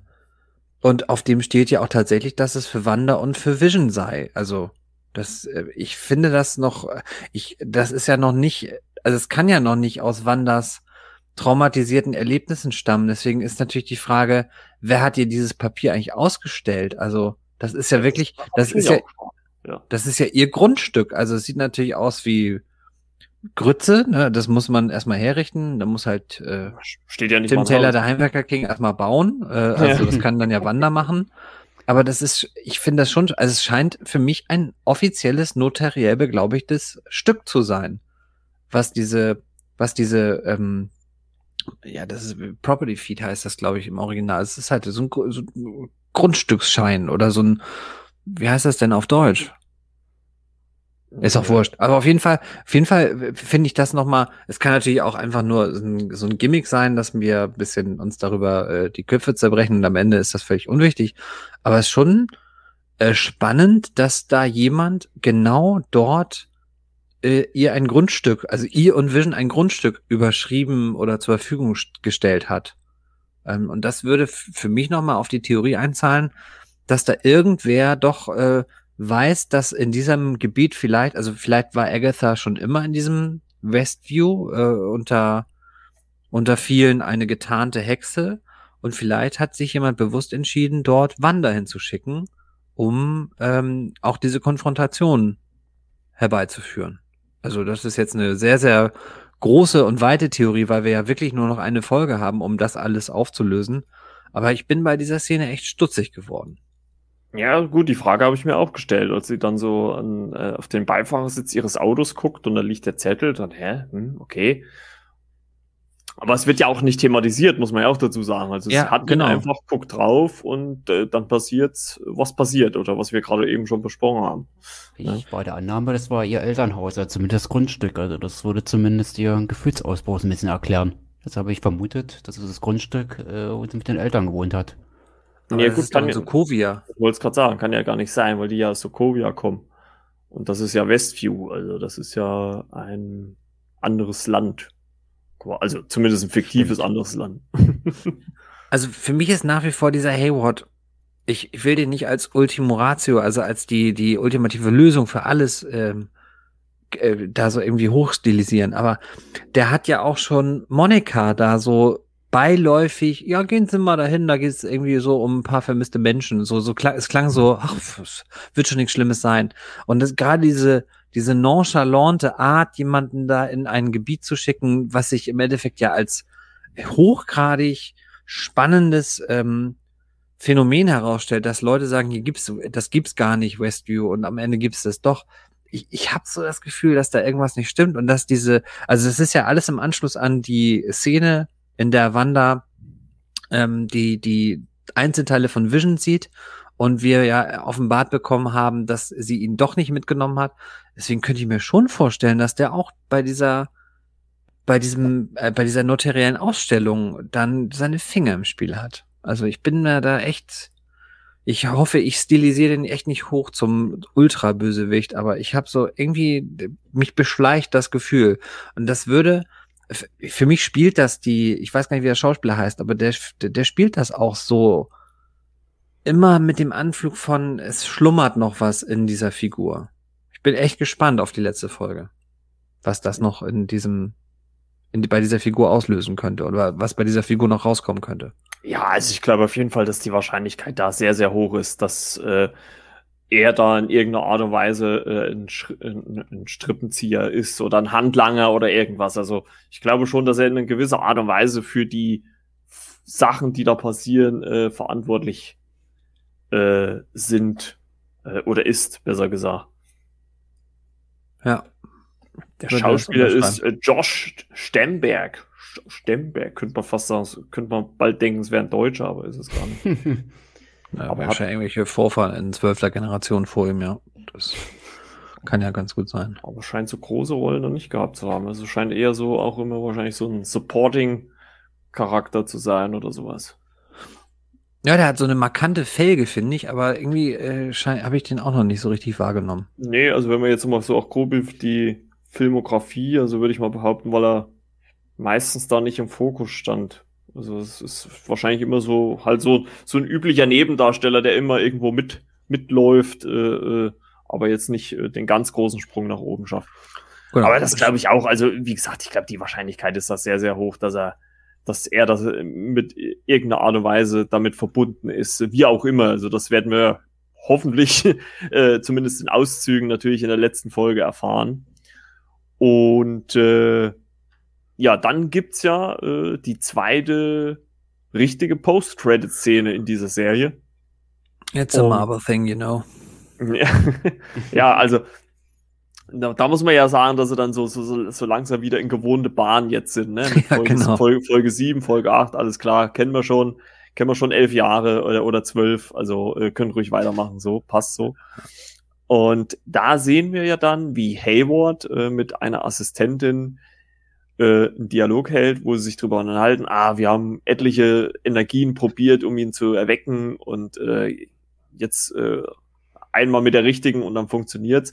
Und dann sehen wir nochmal diese 80er Jahre Drohne, die äh, Monika in einer der vergangenen Folgen, ich, ich glaube in der dritten war es auch, ähm, in diese äh, äh, Anomalie quasi ins Hex geschickt hat und die von Wanda herausgeschleudert worden ist mit ihren Kräften und immer noch von diesen ja, Kräften Wandas äh, umgeben ist und davon zapfen sie jetzt quasi Energie ab. Und äh, wir sehen dann einen ja, sehr blassen, zusammengebauten Vision. Also eine andere Art Vision, aber wieder Vision, der äh, dann da zum Leben erweckt wird und guckt, oh, meine Hände sind aber ganz schön blass. Ne? Genau, so weiß wie in den Comics dieses Mal erklärt hatten, also genau wieder Verweis auf den Comics, ne? Hm. Dass auch mal so wiederbelebt wurde und da eben halt auch weiß war, ja, das, was ich auf die Schnelle so kurz recherchiert hatte. Das, also hätte ich jetzt so nicht gewusst, aber äh, schön, schön, dass du die Anspielung hier mit reinbringst. Also das äh, macht ja, hat ja die Serie sowieso, oder das macht ja die Serie so, sowieso andauernd, dass sie irgendwelche Anspielungen auf den Comics hat. Äh, entweder mehr oder weniger. Also äh, das haben die Macher halt einfach, finde ich, auch grandios gemacht. Ne? Also das ist halt für richtige Nerds, die da jetzt komplett tief drin sind im Comic-Ding, ist das natürlich ein Fest, wenn sie dann so viele Anspielungen dann sehen. Ne? Also ich bin zwar auch Marvel-Fan, aber hauptsächlich natürlich durch die Filme. Und äh, Comics lese ich mich manchmal so ein bisschen rein, damit ich vielleicht auch manche Hintergründe verstehe. Aber so im Groben und Ganzen ähm, ist das ja, glaube ich, für viele dann so ein Nerd-Ding. Aber halt interessant, Vision dann so wieder zurückzubringen, weil wir haben ihn ja bisher immer nur im auseinandergebauten Zustand gesehen ne, oder im demontierten Zustand. Und äh, jetzt hatten ja Hayward letztendlich doch zusammen wieder geschraubt und ja, man kann ja wahrscheinlich zumindest in Ansätzen davon ausgehen, dass es vielleicht äh, ein, zumindest teilweise einen Kampf zwischen Wanda und Vision dann doch geben wird. Zumindest in der finalen Folge. Ne?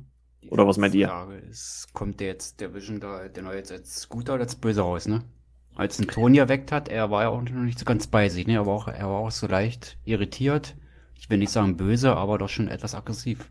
Ja gut, man muss ja sagen, es ist ja ähm, der Vision, wie gesagt, minus des Gedankensteins. Also ähm, und minus Jarvis, ne?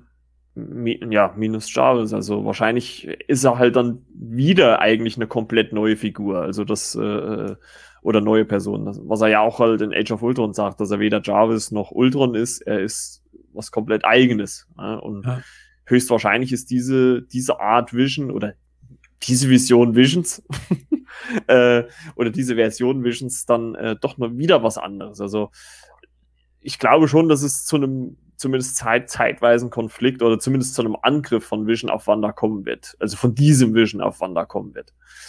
Also äh, ich, die letzte Folge wahrscheinlich wird dann wirklich noch mal so ein so ein hoffentlich, hoffentlich auch teilweise ein bisschen Action-Spektakel werden. Nicht, wahrscheinlich nicht ganz so groß wie in dem Film natürlich, aber schon äh, für Serienverhältnisse wahrscheinlich schon recht groß. Ne? Ja, ich weiß gar nicht, ob das. Also der, das Ziel von Hayward ist doch, eine Waffe zu kreieren. Und warum sollte er die Waffe jetzt in diesen Hex werfen? Er könnte auch einfach auch sagen, Waffe kreiert, äh, Hex ist mir egal, solange der jetzt keine außerordentliche Bedrohung für die Welt statt, äh, für die Welt äh, darstellt. Nicht Stadt, sondern für die Welt mhm. darstellt. Weiß ich nicht. Also wie gesagt, ich habe äh, nach dieser Folge, ich habe das im Vorgespräch schon mal gesagt, es sind viele Fragen beantwortet, was das, wie äh, ist das passiert und warum ist Wanda so und wie kam es, also wie ist sie in, wie ist sie quasi vor Ultron radikalisiert worden für diese Ideen von Hydra, die ja von Agatha auch äh, zu Recht als, als, äh, das waren deine wilden Jahre. Also da hast du, also du hast dich da so einer Organisation angeschlossen, die quasi anti, äh, anti alles ist und ja, wir wollten eine bessere Welt kreieren und ähm, das, das ist schon, finde ich, eine Folge, in der viele Fragen zwar beantwortet werden, die man sich so in den letzten äh, sieben Folgen gestellt hat, aber die entscheidende wird ja, wie bei jeder Serie, noch offen gelassen, nämlich wie, wie geht's weiter und wie endet es. Und ich, wir haben echt nur noch eine Folge, deswegen, wir haben schon ein paar Mal drüber, ich glaube, wir brauchen das gar nicht mehr diskutieren, wir sind, glaube ich, alle da auch der gleichen Meinung. Diese Serie wird auf jeden Fall auf was hinführen. Dafür sind auch zu viele Sachen angedeutet worden, dass wir also wir werden keinen keinen runden Abschluss haben, sondern es wird ein Teaser am Ende sein für was für was äh, Neues im MCU. Doctor Strange ich, 2. Ja, auf jeden Fall. Also ich glaube auch nicht, dass alle alle Fäden äh, ähm, zu Ende sind dann, also dass alle Enden gesponnen sind, also äh, alle Fragen beantwortet, das glaube ich ja nicht. Also es wird definitiv ein bisschen was offen bleiben. Wahrscheinlich wird noch mal irgendwas äh, dann auch noch angeteasert, dann halt auch im Hin Hinblick auf Doctor Strange 2, der ja übrigens auch von Sam Raimi ähm, gemacht wird. Ja, ja cool, auch, oder? Ja, finde ich geil, dass der zurück ja, im, im Marvel-Universum ist. Und ähm, obwohl ich muss sagen, der erste von äh, Scott Derrickson fand ich auch schon gut. Also ähm, ja. auch, auch visuell sehr beeindruckend. Also ich glaube natürlich, oder ich hoffe natürlich dadurch, dass Sam Raimi auch noch ein bisschen mehr so, jawohl, Scott Derrickson hat ja auch Horrorbezüge, aber Sam Raimi hat ja auch da schon einiges gemacht. Also ich glaube, das ist halt auch wirklich ein toller Regisseur für so eine Art von Film. Also gerade wenn man jetzt auch die, in Anführungszeichen, Vorgeschichte so ein bisschen sieht, äh, durch WandaVision, worauf das denn oder in, in welche geschichtlichen Bahnen das vielleicht läuft, ähm, passt, glaube ich, der Regisseur da in Doctor Strange 2 auch ziemlich gut. Den Score soll Danny Elfman machen, ne? Der auch damals die Spider-Man-Filme schon gemacht hat. Oh, okay, cool. Ja, Danny Elfman ist ja so bei mir so ein zweischneidiges Schwert, ne? Also ich trage dem mir noch sehr nach, was der da bei Justice League verbrochen hat. Aber lass uns den Justice League Train, da machen wir in drei, vier Wochen weiter. Hm. Ähm, ja, wo war, ich hatte gerade noch einen Fall. Sam Raimi, ja, ich hatte sowieso das Gefühl, dass diese Folge sehr, sehr viele Horror- oder horroreske Elemente hatte. Also allein schon dieser Anfang mit der Hexenverbrennung, in Anführungsstrichen, mit dieser Hexen, äh, ja, für mich war es eine Art Hexenverbrennung, die äh, ja keine Verbrennung zur Folge hatte. Dann gab es so ein paar äh, Gänsehautmomente, wo dann immer mal so Sachen passiert sind, äh, aller Jumpscares und so weiter. Also ich fand das schon, ich, ich kann mir die Brücke zu ähm, Doctor Strange 2 immer besser vorstellen. Nicht nur inhaltlich, sondern auch stilistisch. Und da hat, hast du ja, Marco, richtig gesagt, dafür ist Sam Raimi, weil er, wie ich auch finde, der talentiertere Regisseur als Scott Derrickson ist, dafür ist Sam Raimi, glaube ich, die richtige Wahl, weil der beides kann. Der kann ähm, diesen ähm, vielleicht etwas exper experimentelleren, ähm, mutigeren Horrorstil machen, was die Kamera angeht, aber der kann auch gleichzeitig halt Mainstream-Blockbuster. Und das ist ja das, was Marvel braucht. Es ist spannend, dass sich Sam Raimi in dieser Phase der Karriere nochmal auf so Franchise einlässt. Hätte ich nicht gedacht, aber cool.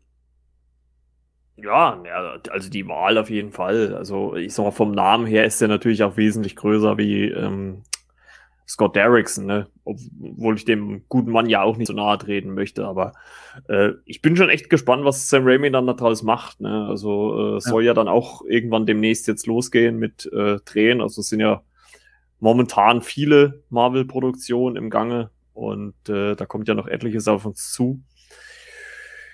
Ja, ähm, ansonsten mit der Folge an sich hätten wir, wären wir ja jetzt durch, ne? Ähm, wollen wir noch über die paar News reden, die wir uns so ein bisschen rausgepickt haben für diese, diese Woche? Jetzt Hau raus. Ja, sind bereit im Fluss, jetzt können wir weitermachen. Ja, ja genau. Ja, wir bleiben natürlich äh, bei Marvel, denn äh, Marvel hat, oder also diesmal hat's äh, Tom Holland nicht aus Versehen, in Anführungszeichen, Zwinker, Zwinker, äh, aus, äh, ausgeplaudert. Der offizielle Spider-Man 3 Titel ist enthüllt worden. Äh, es wurde ja ein bisschen äh, spekuliert und beziehungsweise auch die drei Hauptdarsteller haben ja im Vorfeld so ein bisschen Schabernack getrieben mit diesem Namen. Und äh, der offizielle Name ist jetzt Spider-Man No Way Home. Ähm, ich habe es auch schon äh, vorhin gesagt äh, im Vorgespräch. Äh, passt ja zur Reihe an sich. Ne? Also wir haben ja Homecoming, Far From Home und jetzt No Way Home. Also passt ja in die Reihe mit rein. Ne? Oder wie findet ihr den Titel? Perfekt. Wie eine Trilogie, ne?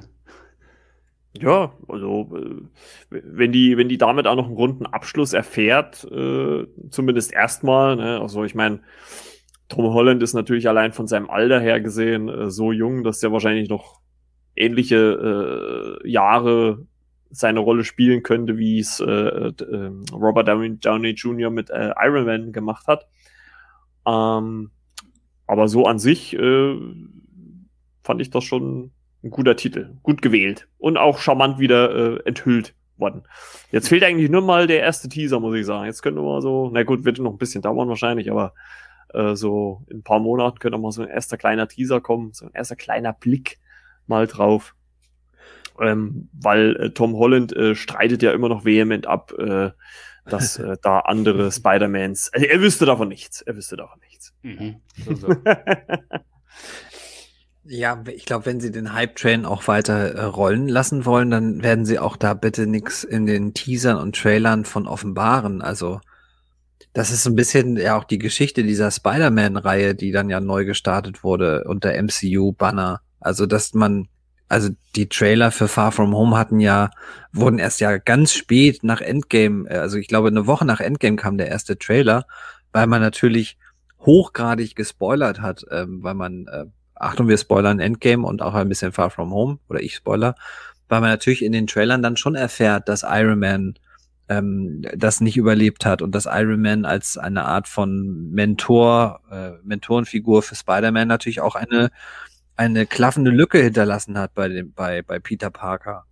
Und ähm, ich hoffe, dass die, dass dieser Bass, den sie so kreieren, wie sie das, finde ich, äh, wie das die neuen Medien auch gestatten, sprich mal ein Instagram-Video, das, was wir jetzt unter der Woche gesehen haben, das hat auch immer ein bisschen Humor, wie ich finde, wenn die drei Darsteller da rausgehen und äh, quasi sagen, was halt, ich weiß gar nicht, was war das, ich weiß gar nicht, was sie haben, wir verraten jetzt den Titel oder was weiß ich, was das war. Das ist schon, das ist schon gutes Marketing, ohne direkt viel zu verraten und ich wir hatten das Thema ja schon mal, irgendwie die, das Publikum möchte ja eigentlich gerne viel erfahren, bevor man ins Kino geht von einem Film.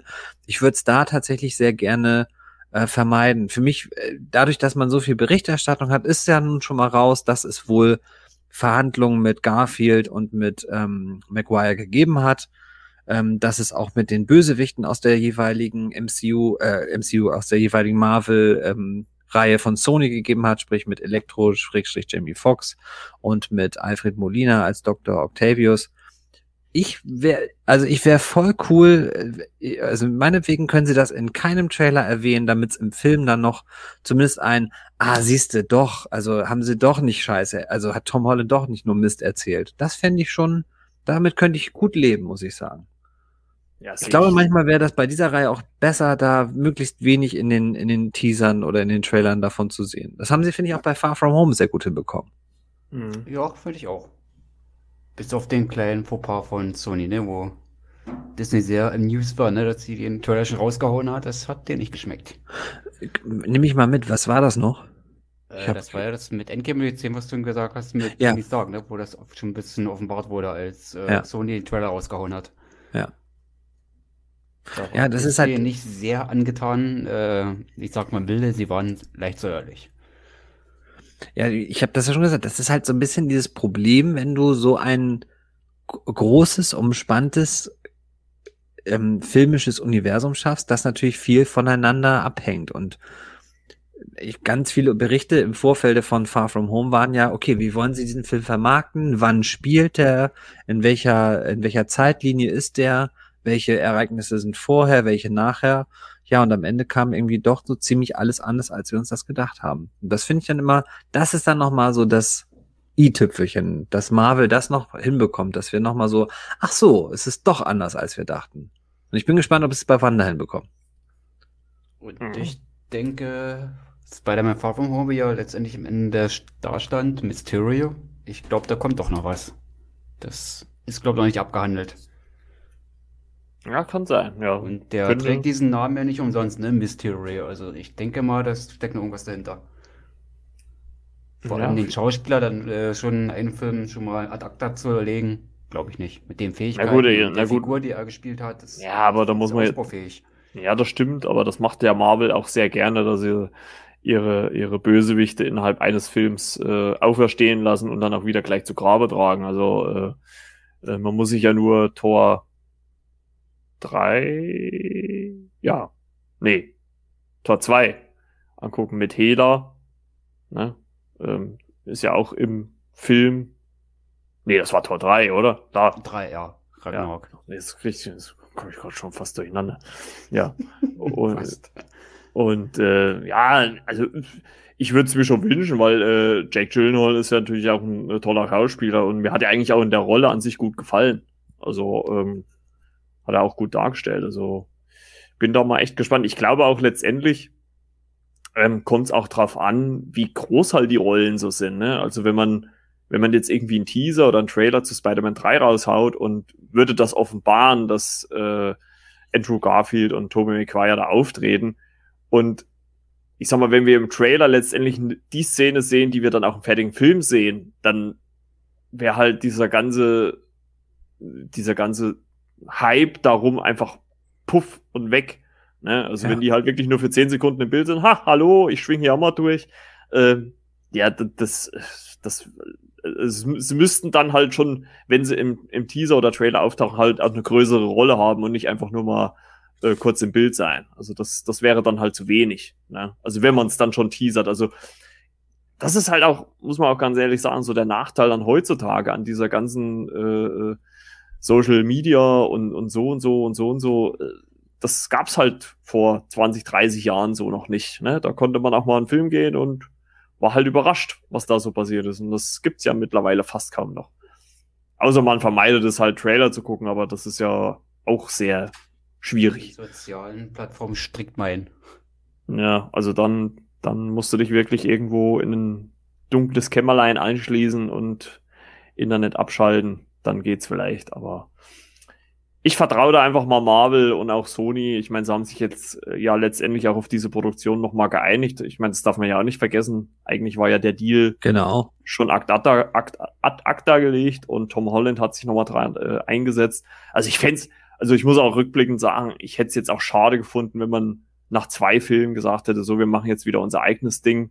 Ich meine, ja. das können sie ja auch immer noch so machen. Also ich meine, eigentlich durch diese Kombination dieser zwei Welten, jetzt vielleicht auch mit Tom Hardy als, als, als Venom, da entspinnen sich ja, entspinnen, ja, entspinnen passt gut, äh, entspinnen sich ja so viele Möglichkeiten, die man da äh, machen kann. Also ich fände es auch cool, wenn, wenn Tom Hardy mal im MCU äh, auftreten würde. Also das, äh, das, die, die Möglichkeiten sind ja schier äh, unendlich und jetzt durch diese ganze Multiversumssache, die jetzt ja dann höchstwahrscheinlich oder wie gesagt, die Gerüchte verdichten sich ja immer mehr und äh, wie sagt man so schön, an jeden Funken, an jedem Gerücht ist auch ein Funken Wahrheit dran. Ähm, wird das schon so kommen in, in, in Auszügen. Also die Möglichkeiten für beide Studios, sowohl für Disney und äh, als auch für Sony, sind da ja äh, grandios. Ja. Wobei ich nochmal zu bedenken gebe, dass mir so aus meiner, aus meinem Eindruck her diese Casting News zu Garfield und Maguire und Fox, also zu den zu den anderen Spider-Man, äh, Spider-Verses sozusagen, die, die kam mir sehr ähm, bekannt vor aus der Flashpoint ähm, DC-Richtung. Denn da hat man ja auch, und das war vorher, da hat man ja dann äh, irgendwann wohl ähm, die Meldung rausgehauen und ähm, sich auch so eine Art von Multiversen äh, Tür offen gehalten, dass Michael Keaton, dass Ben Affleck als äh, jeweilige Batman mit E liebe Englischlehrerinnen äh, und Lehrer. Batman. Weil, Bat weil Batmans gibt's ja nicht, weil Man ja, ne? Ich bin ja schlau, deswegen weiß ich ja, dass das mit einmal mit E, einmal mit A ist. Ich mache mal den Vonti hier gerade und erkläre das. Ich habe schon das Gefühl, also da hatte ich kurz das Gefühl, dass Marvel mal DC kopiert und ähm, sich gedacht hat, ey, diese Multiversennummer, die lassen uns mal komplett ausspielen jetzt in Spider-Man.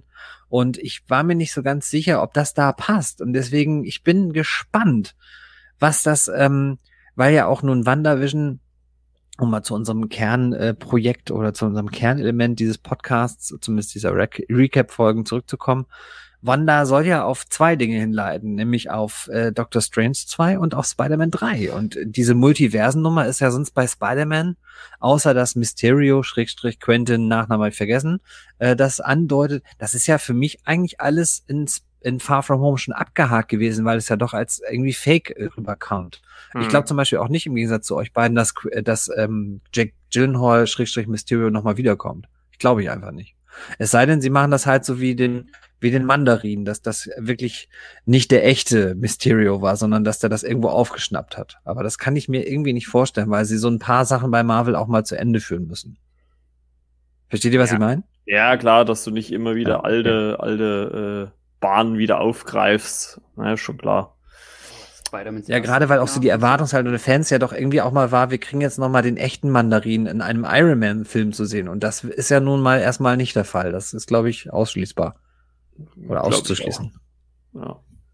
Entschuldigung, René, du wolltest was sagen. Spider-Mans erster Gegner hat der einer der wenigen Mal überlebt, ne? Vulture.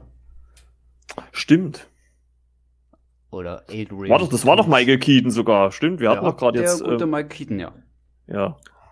Ja, und der ist ja auch schon im Trailer zu Morbius äh, vorgekommen, ne? Ja. Dürfen ja, wir nicht vergessen. Ja, da sieht man zumindest Spider-Man mal auf dem Bild. Ne? Also äh, ganz kurz im Gefängnis, glaube ich, im, oder auf irgendeinem so Plakat im Hintergrund irgendwo sieht man dem. Ja, auf jeden Fall, äh, wie gesagt, der Spider-Man-Titel No Way Home, gut gewählt, finde ich, äh, schließt äh, titelmäßig zumindest die Trilogie schon gut ab. Äh, ob das der Film dann schafft, werden wir sehen. Start soll Weihnachten 2021 sein. Äh, ich sage mal in Anführungszeichen. we'll see, we'll see. Positiv eng. Ja, das auf jeden Fall. Das auf jeden Fall. Und äh, die Woche gab es noch eine Meldung, dass äh, äh, neben nochmal einen Trailer zu Falcon and the Winter Soldier gab es nochmal äh, einen kleinen Teaser zur Marvel-Serie oder zur Marvel Hulu-Animationsserie Modoc, die im Mai äh, bei Hulu in den USA startet und angeblich, mal gucken, ob es dann auch so kommt, soll sie dann auch am selben Tag oder wahrscheinlich vielleicht auch ein bisschen später, je nachdem, wie die Synchronisation läuft, in der Star-Rubrik ähm, auf Disney Plus laufen. Und ähm, ich habe es vorhin schon zu Timo gesagt, es sieht so ein bisschen so Stop-Motion-mäßig äh, aus, was man dort drin sieht, ne? Ja. Das ist, glaube ich, echt so, so ein bisschen Wallace und Gromit meets Shauna Scharf meets Meet the Feebles. Also ich bin echt mhm. gespannt. Also das passt so gar nicht in den sonst bekannten Marvel-Kanon rein. Ist ja aber auch aus der Zeit. Das haben Marco und ich im Vorgespräch schon ein bisschen ähm, diskutiert. Ist ja aus der Zeit, bevor Kevin Feige auch bei den Marvel TV-Serien den Hut aufbekommen hat. Ja, genau. Das heißt, das ist noch so ein, so ein Randprojekt. Da ist ja Marvel doch eine, Kal äh, eine kühl kalkulierende Maschine. Die haben ja doch vieles auch äh, schon in laufenden Produktionen dann wieder gestoppt Und da konnten sie einfach nicht mehr, weil die Produktion natürlich schon so weit fortgeschritten war, dass dann einfach auch viel Geld äh, unnötigerweise verbrannt worden wäre. Und dementsprechend haben sie es dann äh, ausproduzieren lassen. Ich bin gespannt. Also ich glaube, das wird eine ganz lustige Alternative mal zum sonstigen Marvel-Kram. Und ob wir sie in Deutschland bekommen, ich, wir hoffen ja einfach, dass da unser Äquivalent zu Hulu wird. Und das wäre schon ganz cool, wenn wir das zu sehen bekommen. Ich glaube, das wird ganz lustig. Ja, also allein schon diese, diese Original-Teaser hat schon ein bisschen Bock gemacht. War schon ganz jo. lustig eigentlich. Also, äh, ich meine, man, man, kann wahrscheinlich jetzt darauf eingehen, äh, davon ausgehen, dass es wahrscheinlich nur eine Staffel geben wird. Wenn das halt noch so eins der letzten Überbleibsel von ähm, Marvel Stu äh, nicht Marvel Studios, Marvel Television ist, bevor dann äh, Marvel Studio das Ganze übernommen hat. Und äh, aber äh, wie gesagt, ist, wenn das kommt, äh, gucke ich mir das gerne an und äh, vielleicht gibt's dann auch mal die ein, den, das eine oder andere Wörtchen im Podcast ähm, darüber zu verlieren. Ähm, und dann habe ich äh, noch äh, gelesen, dass Paramount, äh, ähm, also das Studio, was unter anderem A Quiet Place 2 oder auch die Mission Impossible Reihe produziert, ähm, sein Verwertungsfenster verkürzt. Denn normalerweise sind das 90 Tage nach Kino-Release und Paramount will das äh, runter oder ja, schrumpft das runter auf die Hälfte, auf 45 Tage und äh, rollt oder will auch anfangen, wie viele andere ja auch, seinen eigenen Streaming-Dienst auszuweiten. Paramount Plus. Also, erstens mal muss ich sagen, also wer auch immer dieser, dieser Berater war, der diesen ganzen Streaming-Diensten geraten hat, das Plus äh, hinten dran zu hängen. Also der hat sich wahrscheinlich an jede Firma verkauft, die gesagt hat, wir brauchen irgendeinen Namen für unseren Streaming-Dienst. Apple Plus, Paramount Plus. Äh, ja, aber, aber Minus oder geteilt durch klingt ja auch scheiße. Muss ja, man aber man kann ja auch einfach das Plus weglassen oder irgendwas. Ne? Also es ist, naja. Ja, und ähm, Paramount Flix. ja, genau, Paramount Flix. Ja, wäre aber auch mal was anderes. ja. Und äh, Paramount will es dann wahrscheinlich ähnlich auch machen, zumindest wie gesagt nach diesem Verwertungsfenster, wie es halt auch äh, HBO Max macht, dass dort auch die relativ zeitnah die aktuellen Kinofilme schon laufen. Und ja, das wäre natürlich, äh, wir haben es ja auch oft genug jetzt schon in den Folgen immer wieder thematisiert, auch noch mehr natürlich noch ein Sargnagel für die äh, eh schon gebeutelten Kinos. Und ähm, da muss ich, also da kann ich auch jetzt zumindest hier mal aus meiner lokalen Sicht schon eine traurige Mitteilung machen. Die hat mich jetzt die Woche erreicht, dass das Kino nicht wieder aufmachen wird, das wir hier in der Nähe haben. Und äh, also gar nicht mehr? Nein, die sind äh, Konkurs, äh, okay. äh, zahlungsunfähig. Ja, scheiße. Ähm, das ist äh, zumindest ein schon offensichtlich. Also außer es findet sich nochmal ein Investor, aber ich glaube, selbst in der momentanen Situation ist ah, das. gut, deine Chance. da muss ich erstmal meinen Chef um eine Lohnerhöhung bitten hier. Das, das, das, wird sonst nicht hier. Das, das scheitert sonst am Gesparten. Mann, ey, krass, wenn man das dann so live miterlebt in der Umgebung. Zugute halt muss man Paramount Plus oder es ist ja eigentlich eine Umfirmierung von CBS All Access. Also es ist ein äh, Dienst, den es in Amerika schon gibt. Da werden halt zum Beispiel die ganzen Late-Night-Sendungen, die CBS ja auch auf dem Sender laufen lässt, kann man da nochmal als Stream sehen. Ähm, und gleichzeitig halte ich ihnen zugute im Gegensatz zu HBO Max, dass sie ja das Verleihfenster verkürzen, während HBO Max ja sagt, wir starten zeitgleich, sprich äh, auf unserem hauseigenen Streamingdienst und im Kino. Das macht, das ist zumindest der aktuelle Stand, das will Paramount ja nicht machen. Das könnte zumindest, das äh, macht ja Universal hat ja mit AMC ein ähnliches äh, Agreement. Mit AMC? Auf jeden Fall mit äh, einer großen Kinokette, ich weiß gar nicht mit welcher, ich glaube AMC ähm, um auch das Verleihfenster zu verkürzen. Und ich muss ehrlich sagen, ich, ich habe damit aus meiner Sicht auch weniger Probleme als mit diesem Warner HBO Max Setting, dass man also sagt, parallel laufen. Parallel laufen wird für bequeme Menschen immer dafür sorgen, wenn die einen großen Fernseher zu Hause haben, dass sie das zu Hause gucken, weil sie einfach denken, ich bezahle ja eh dafür oder ich, ich, ich bezahle eh meine monatlichen Gebühren. Warum soll ich dann nochmal 15 bis 20 Dollar oder Euro für einen Kinobesuch ausgeben. Da bin ich von den beiden auch Majors noch, also Paramount und Universal, schon etwas angetaner, was diese Verkürzung des Verleihfensters ja. angeht. Aber du hast vollkommen recht.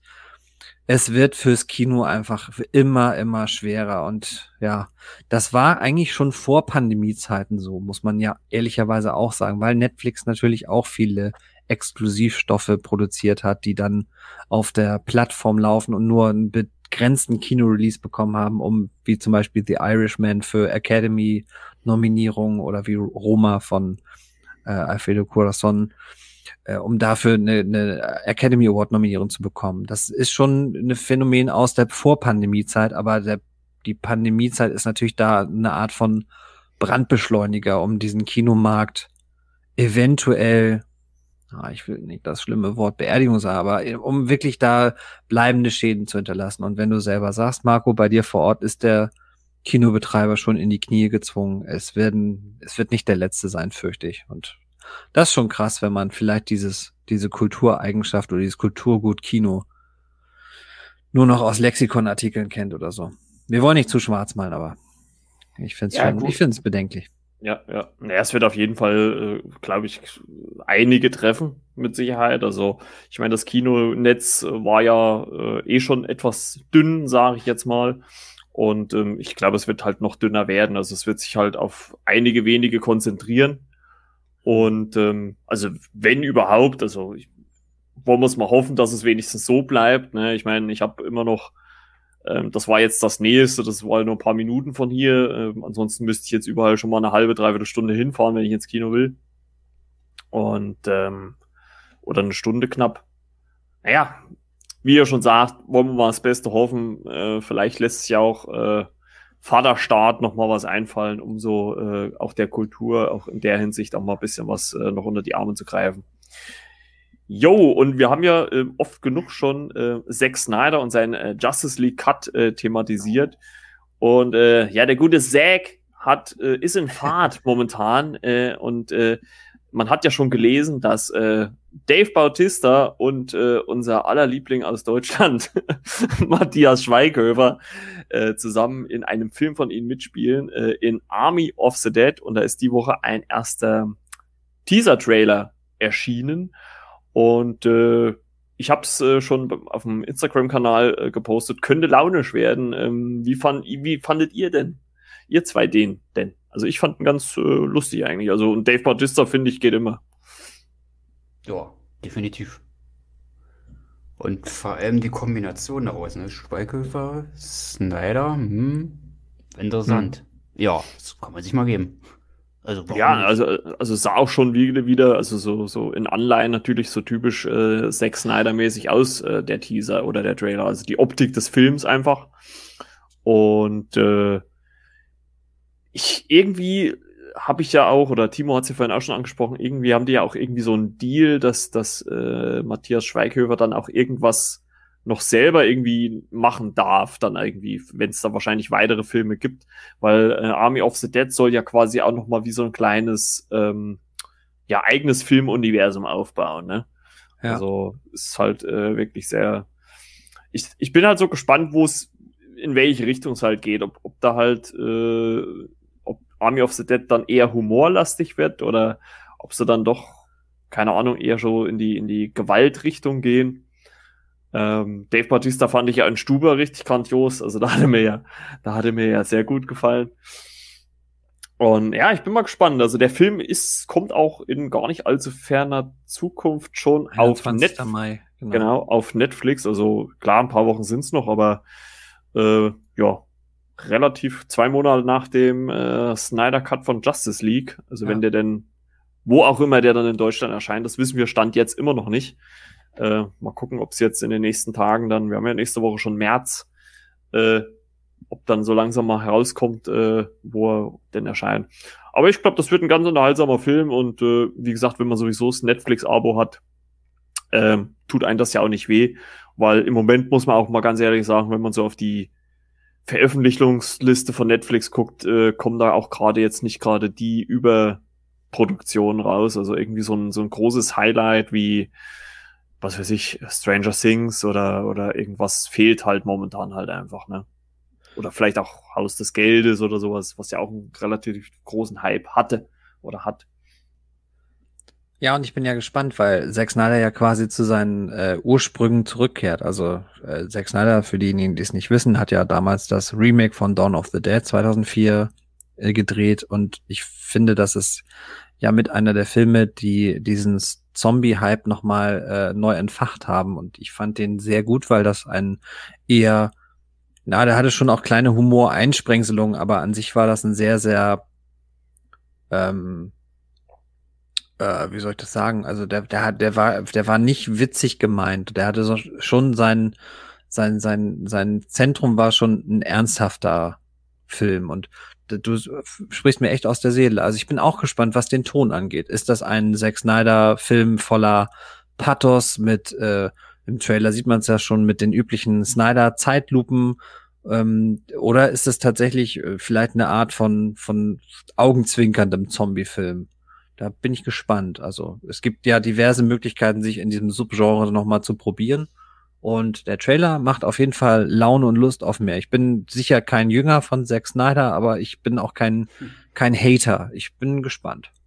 Und die Besetzung ist irgendwie reizvoll. Also ich bin jetzt auch kein Schweighöfer-Jünger, aber das ist schon eine interessante Mischung. Gleichzeitig bei Netflix weiß man immer, das ist einmal durch den, in Anführungsstrichen, Algorithmus gejagt. Und da ist dann halt ein internationaler, äh, bekannter Schauspieler dabei, dann ist ein amerikanischer bekannter Schauspieler dabei. Das ist ja schon ein bisschen kalkuliert und berechnend und dementsprechend hattest du ja auch schon gesagt, es scheint ja schon Pläne für ein Universum in der Schublade zu geben. Das ist bei Netflix anscheinend äh, schon gleich unisono dabei. Ich bin, ja, ich, ich bin trotzdem gespannt. Ich habe jetzt gerade noch mal so äh, nebenbei parallel äh, noch mal geguckt, was das, äh, was die Verbindung mit Matthias Schweighöfer ist. Und der darf jetzt äh, von Zack Snyder produziert ein Prequel ja. drehen, was Netflix auch schon äh, bestellt hat. Und eine Animationsserie wird auch noch mitkommen. Ja, also ist, damit ist die schon Kinder auch was zu gucken haben, das ist doch gut. Sag, sag, ja, genau. Und es wird ja so thematisch so ein bisschen darum gehen, dass äh, äh, Dave Bautista und äh, Matthias Schweighöfer und wahrscheinlich noch ein paar Leute mehr ähm, ja dort irgendwie ein Safe oder Geld klauen wollen und halt äh, damit äh, dann letztendlich mit dieser Zombie Zombies halt gegenüberstehen. Also die stehen ihnen in Las Vegas da, wo bisschen dazwischen, zwischen Geld, also zwischen Reichtum stehen die Zombies. Also bin ich mal gespannt. Also könnte, ja. könnte auf jeden Fall ganz lustig werden und ja. also sieht auch vom, vom, vom, von der Optik her schon geil aus. Also ja. äh, das ist, glaube ich, mal wieder so eine Produktion äh, von Netflix, wo man sagt, ja, die ist auch mal ihr Geld wert und nicht so wie manch andere Outside Savaya zum Beispiel. Ja, oder auch The Old Guard. Also das ist echt auch, also sie, sie, sie nehmen noch mehr Geld in die Hand für etablierte Namen, ne? Scorsese, Corazon, heißt mhm. der eigentlich Corazon? Der ist Coran, Entschuldigung. Ähm, und jetzt Snyder, das ist ja einfach auch wirklich ein, ein Regisseur, der für einen ganz, ganz äh, prägenden oder für einen ganz, ganz eindeutigen Stil steht. Und das ist natürlich für Netflix ganz, ganz wichtig, dass sie nicht diese, das, was ich vorhin unterstellt habe, dass sie so eine Art Formel haben, was die Zuschauer sehen wollen und dementsprechend kreieren sie ihre hauseigenen Blockbuster, sondern es ist schon wichtig für sie, dass sie auch große Namen präsentieren. Gerade wo wir, ähm, wir haben ja eine News, News noch nicht reingebracht, ähm, die wir äh, auch äh, noch nicht erwähnen müssen. Aber gerade wo sich Warner zum Beispiel J.J. Abrams als großen Namen für äh, kreative äh, Stoffe und für Produzieren von, von verschiedenen möglichen Möglichkeiten für HBO Max und fürs Kino gesichert hat, so sichert sich natürlich Netflix dann mit Snyder einen, auch einen großen Namen des ja, moderneren Blockbuster-Kinos. Auch wenn Zack Snyder jetzt nicht immer die großen Superhits hatte, aber es ist schon einer, wenn wir an 300 denken, wenn wir an Man of Steel denken, der hat schon, finde ich, einfach eine, eine opulente Optik immer dabei. Und ich finde, das fehlt vielen von diesen Netflix-Eigenproduktionen, äh, ähm, abseits von den Academy Award-Stoffen. Also sowas wie Irishman und Roma würde ich da rausnehmen. Aber die Netflix hauseigenen Blockbuster-Produktionen, sowas wie Bright oder wie Tyler Rake oder wie ähm, The Old Guard, die haben dann immer schon eher, finde ich, einen generischen Look. Und das fände ich cool, wenn sie da ein bisschen ihre, ihre Formel ein bisschen variieren und doch eher zu bekannteren Namen wandern. Ja. Sehe seh, seh ich genauso, sehe ich genauso. Apropos Zack Snyder, jetzt vielleicht nochmal so eine, so, eine, so eine Frage hinten raus und, und auch, äh, wie, wie wir es ja schon so in der letzten Folge mach, äh, gesagt haben, um das Ganze abzuschließen oder ein Band drumherum zu machen. Äh, wie fandet ihr den Sucker Punch von, von Zack Snyder?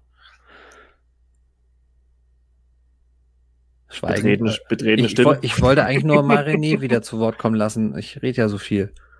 Ich stehe jetzt da in sich bei der Frage gerade so ein bisschen auf dem Schlauch. Also ich müsste gerade was runtergefallen. Ich glaube, ich habe die letzten Wochen und Monaten, glaube ich, zu viel konsumiert. Ah, okay.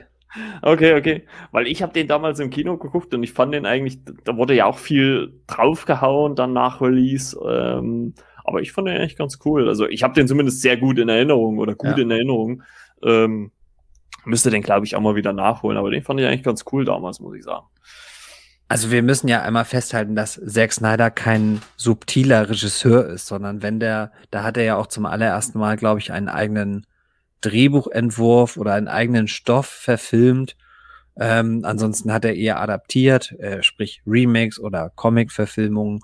Und natürlich ist äh, Zack Snyder kein, kein Lynch oder kein Nolan, wobei Nolan ja auch mittlerweile sehr kritisch gesehen wird. Aber der ist natürlich nicht subtil in seiner Botschaft. Das soll ja so ein, für ihn war das so eine Art äh, Frauen-Empowerment-Film.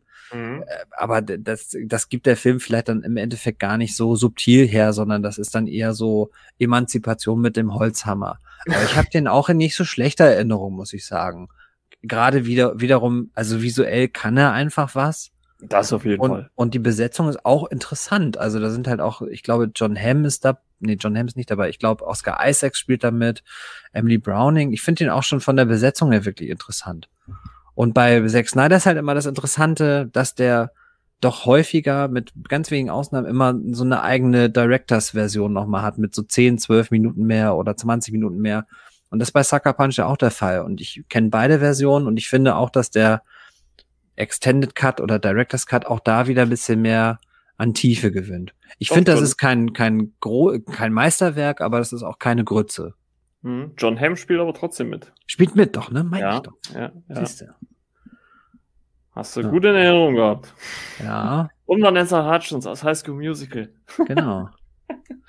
Ja, um oh. George Clooney aus From Dust Till Dawn zu zitieren, na, bin ich auf Zack oder bin ich auf Zack? da, da fand ich die Woche, wo du das jetzt äh, gerade erwähnst, äh, ich weiß gar nicht, das war glaube ich jetzt äh, die Tage, war ein Bild drin, äh, hat jemand in der, in der Story irgendwo drin gehabt. Ähm, Quentin Tarantino aus äh, From Dusk Till Dawn und äh, dann drüber war der Text, ja, ja, ja, Jens Spahn war vom Dusk Dawn ganz gut. ja, da, musste ich auch, da musste ich auch schmunzeln. Da musste ich auch schmunzeln. Habe ich auch gesehen, ja. Ah, Judy. Guti, Freunde. Dann haben wir es, glaube ich, für diese Folge wieder mal. Und äh, ja, freuen uns, glaube ich, alle und sind auch sehr gespannt auf die finale Folge ne, von WandaVision. Yes. Äh, bin gespannt oder wir sind gespannt, äh, wie es ausgeht oder weitergeht. Keine Ahnung. Ja, ansonsten habt ihr noch was? Ach so, Werbung. Werbung. Werbung müsst ihr machen. Und äh, dann würde ich jetzt mal René mal den Vortritt lassen, dass er mal ein bisschen Werbung nochmal für sich machen kann. Ja, für einen YouTube-Kanal, für jemand anderen tatsächlich. Ach, ähm, mal ein Egoist. Äh, YouTube-Kanal, äh, Stories mit IE geschrieben, Sherlock Stories. Da mal reinklicken, wenn euch die Figur interessiert. Oder an sich englische Literatur der Kollege, der das da so ein bisschen macht, äh, Grüße gehen raus an Tim. Schaut da mal rein auf seinen Kanal, er steckt da ziemlich viel rein und Sherlock so ein bisschen, äh, nicht ein bisschen interessant, eigentlich sehr interessant. Und hat das ein bisschen breit gefächert, den Kanal, da kommt immer wieder was Neues, jede Woche mittlerweile ein neues Video. Und ja, die reinklicken wollen. Oder sich mit Sherlock Holmes ein bisschen näher bewandern wollen, können einfach auf diesen Kanal einfach mal schauen und ja, sich begeistern lassen. also nicht ganz Eigenwerbung, äh, sondern jemanden, wo wir Projekte starten wollen, würde ich jetzt einfach bei dir mal ein bisschen was bekannt machen. Ja, genau, weil ja viele Damit Leute der Zulauf bekommt. Genau, da stecken ja da auch viel Leidenschaft und Zeit äh, rein und äh, da kann man denen dann auch mal ein bisschen ja, Tribut zollen und den mal ein bisschen pushen, ne? Und äh, das soll so sein. Und Timo, dann hau mal ja. raus, was du so hast. Ja, ist ja jetzt, äh, kann man ja noch schlecht wirken, wenn man jetzt äh, für sich selber Werbung macht. Nein, aber es finde ich, äh, um einmal eine allgemeine Bemerkung zu sagen, es spricht einfach für Renés Charakter, dass er nicht sich selber so in den Vordergrund spielt und seine tollen Projekte, die er auf, am Laufenden hat, unter anderem seinen Fußballblog und seinen Filmblog und auch, auch da bei ihm der Literaturblog, den wir nicht vergessen dürfen. Das spricht einfach für ihn. Äh, bei mir hat sich nichts geändert. Man kann nach wie vor bei Letterboxd meine Kritiken lesen. Ähm, unter anderem äh, habe ich letzte Woche eine äh, Schmer äh, habe ich wirklich erst äh, jetzt bemerkt, dass ich die gar nicht, also ich hatte die fertiggestellt, aber ich hatte für Tenet noch nicht veröffentlicht. Da kann man also nochmal, wenn man sich über den letzten Nolan nochmal informieren möchte, dann habe ich äh, diese Woche zu Aftermath, einem kleinen ähm, Kammerspieldrama mit Arnold Schwarzenegger was geschrieben und sitze gerade an wirklich einem Film, den ich nach einem Mal sehen, das ist wirklich selten der Fall, dem ich zehn von zehn geben werde. Das oh. ist äh, Three Billboards Outside Ebbing, Missouri. Oh, ähm, ja. Wer den Film noch nicht gesehen hat, ich habe diese Kombination von schreiend komisch und tief traurig in meinem Leben noch nicht wiederentdeckt. Ich habe den irgendwann mal an einem Samstagabend sehr spät gesehen und ich war so, ich habe wirklich von Szene zu Szene habe ich schallend gelacht und in der nächsten Szene kamen mir die Tränen. Ein ganz, ganz toller Film, der viel zu wenig Kredit bei den Oscars bekommen hat. Nämlich nur zwei Darsteller-Oscars äh, für Francis McDormand und Sam Rockwell. Also Sam Rockwell ist so grandios in diesem Film. Müsst ihr gucken. Also ich mache mal Werbung für Three Billboards Outside Ebbing, Missouri. Könnt ihr, glaube ich, gerade bei Netflix streamen. Ansonsten für so einen Film auch mal Geld ausgeben. Und ansonsten mhm. nach wie vor, wir sind ähm, mit den Lieber Bros, meinem Bruder und ich, äh, podcasten über Fußball und ähm, freuen uns da nach wie vor über Zuhörerinnen und ja, ansonsten seht ihr oder hört ihr mich vielmehr immer in der Flimmerkiste und das freut mich. Diebisch. Diebisch. Guti, dann, äh, wie gesagt, äh, abonniert uns, liked uns und auch natürlich die anderen und äh, schaut natürlich bei Renés äh, Blog vorbei und lest euch da mal schön durch. Gibt viele interessante Sachen und er steckt da wirklich sehr, sehr viel Arbeit rein. Ja. Um, jetzt auch, um jetzt auch mal ein bisschen Werbung für René zu machen. Also ja, muss mal, absolut. Ne? Also es ist auch kein normaler Blog, wie ich finde, sondern es hat, es sieht einfach wirklich, es sieht auch schon mal auf der Oberfläche richtig geil aus und auch inhaltlich ist das wirklich herausragend. Genau, und äh, wenn ihr halt den Podcast finden wollt, dann äh, schlagt ihr nämlich auch zwei Fliegen mit einer Klappe, denn der ist nämlich ebenfalls über äh, Renés äh, Podcast äh, ach Quatsch, Blog, Entschuldigung, zu finden. Und äh, ja, äh, dort äh, hört ihr dann auch immer, könnt ihr auch immer äh, parallel natürlich zu den ganzen Artikeln, die René schreibt, auch immer die aktuellste Folge hören. Und ja, wir hören uns dann äh, nächste Woche wieder mit der finalen Folge von WandaVision. Ich bedanke mich bei René. Danke, René, dass du dabei warst. Danke. Und bei Timo und äh, Grüße gehen aus in den Norden, du. Ja, tschüss, tschüss aus Flensburg. ja, ciao mit V und tschüss mit Ü. Macht's gut. Tschüssi. Tschüss.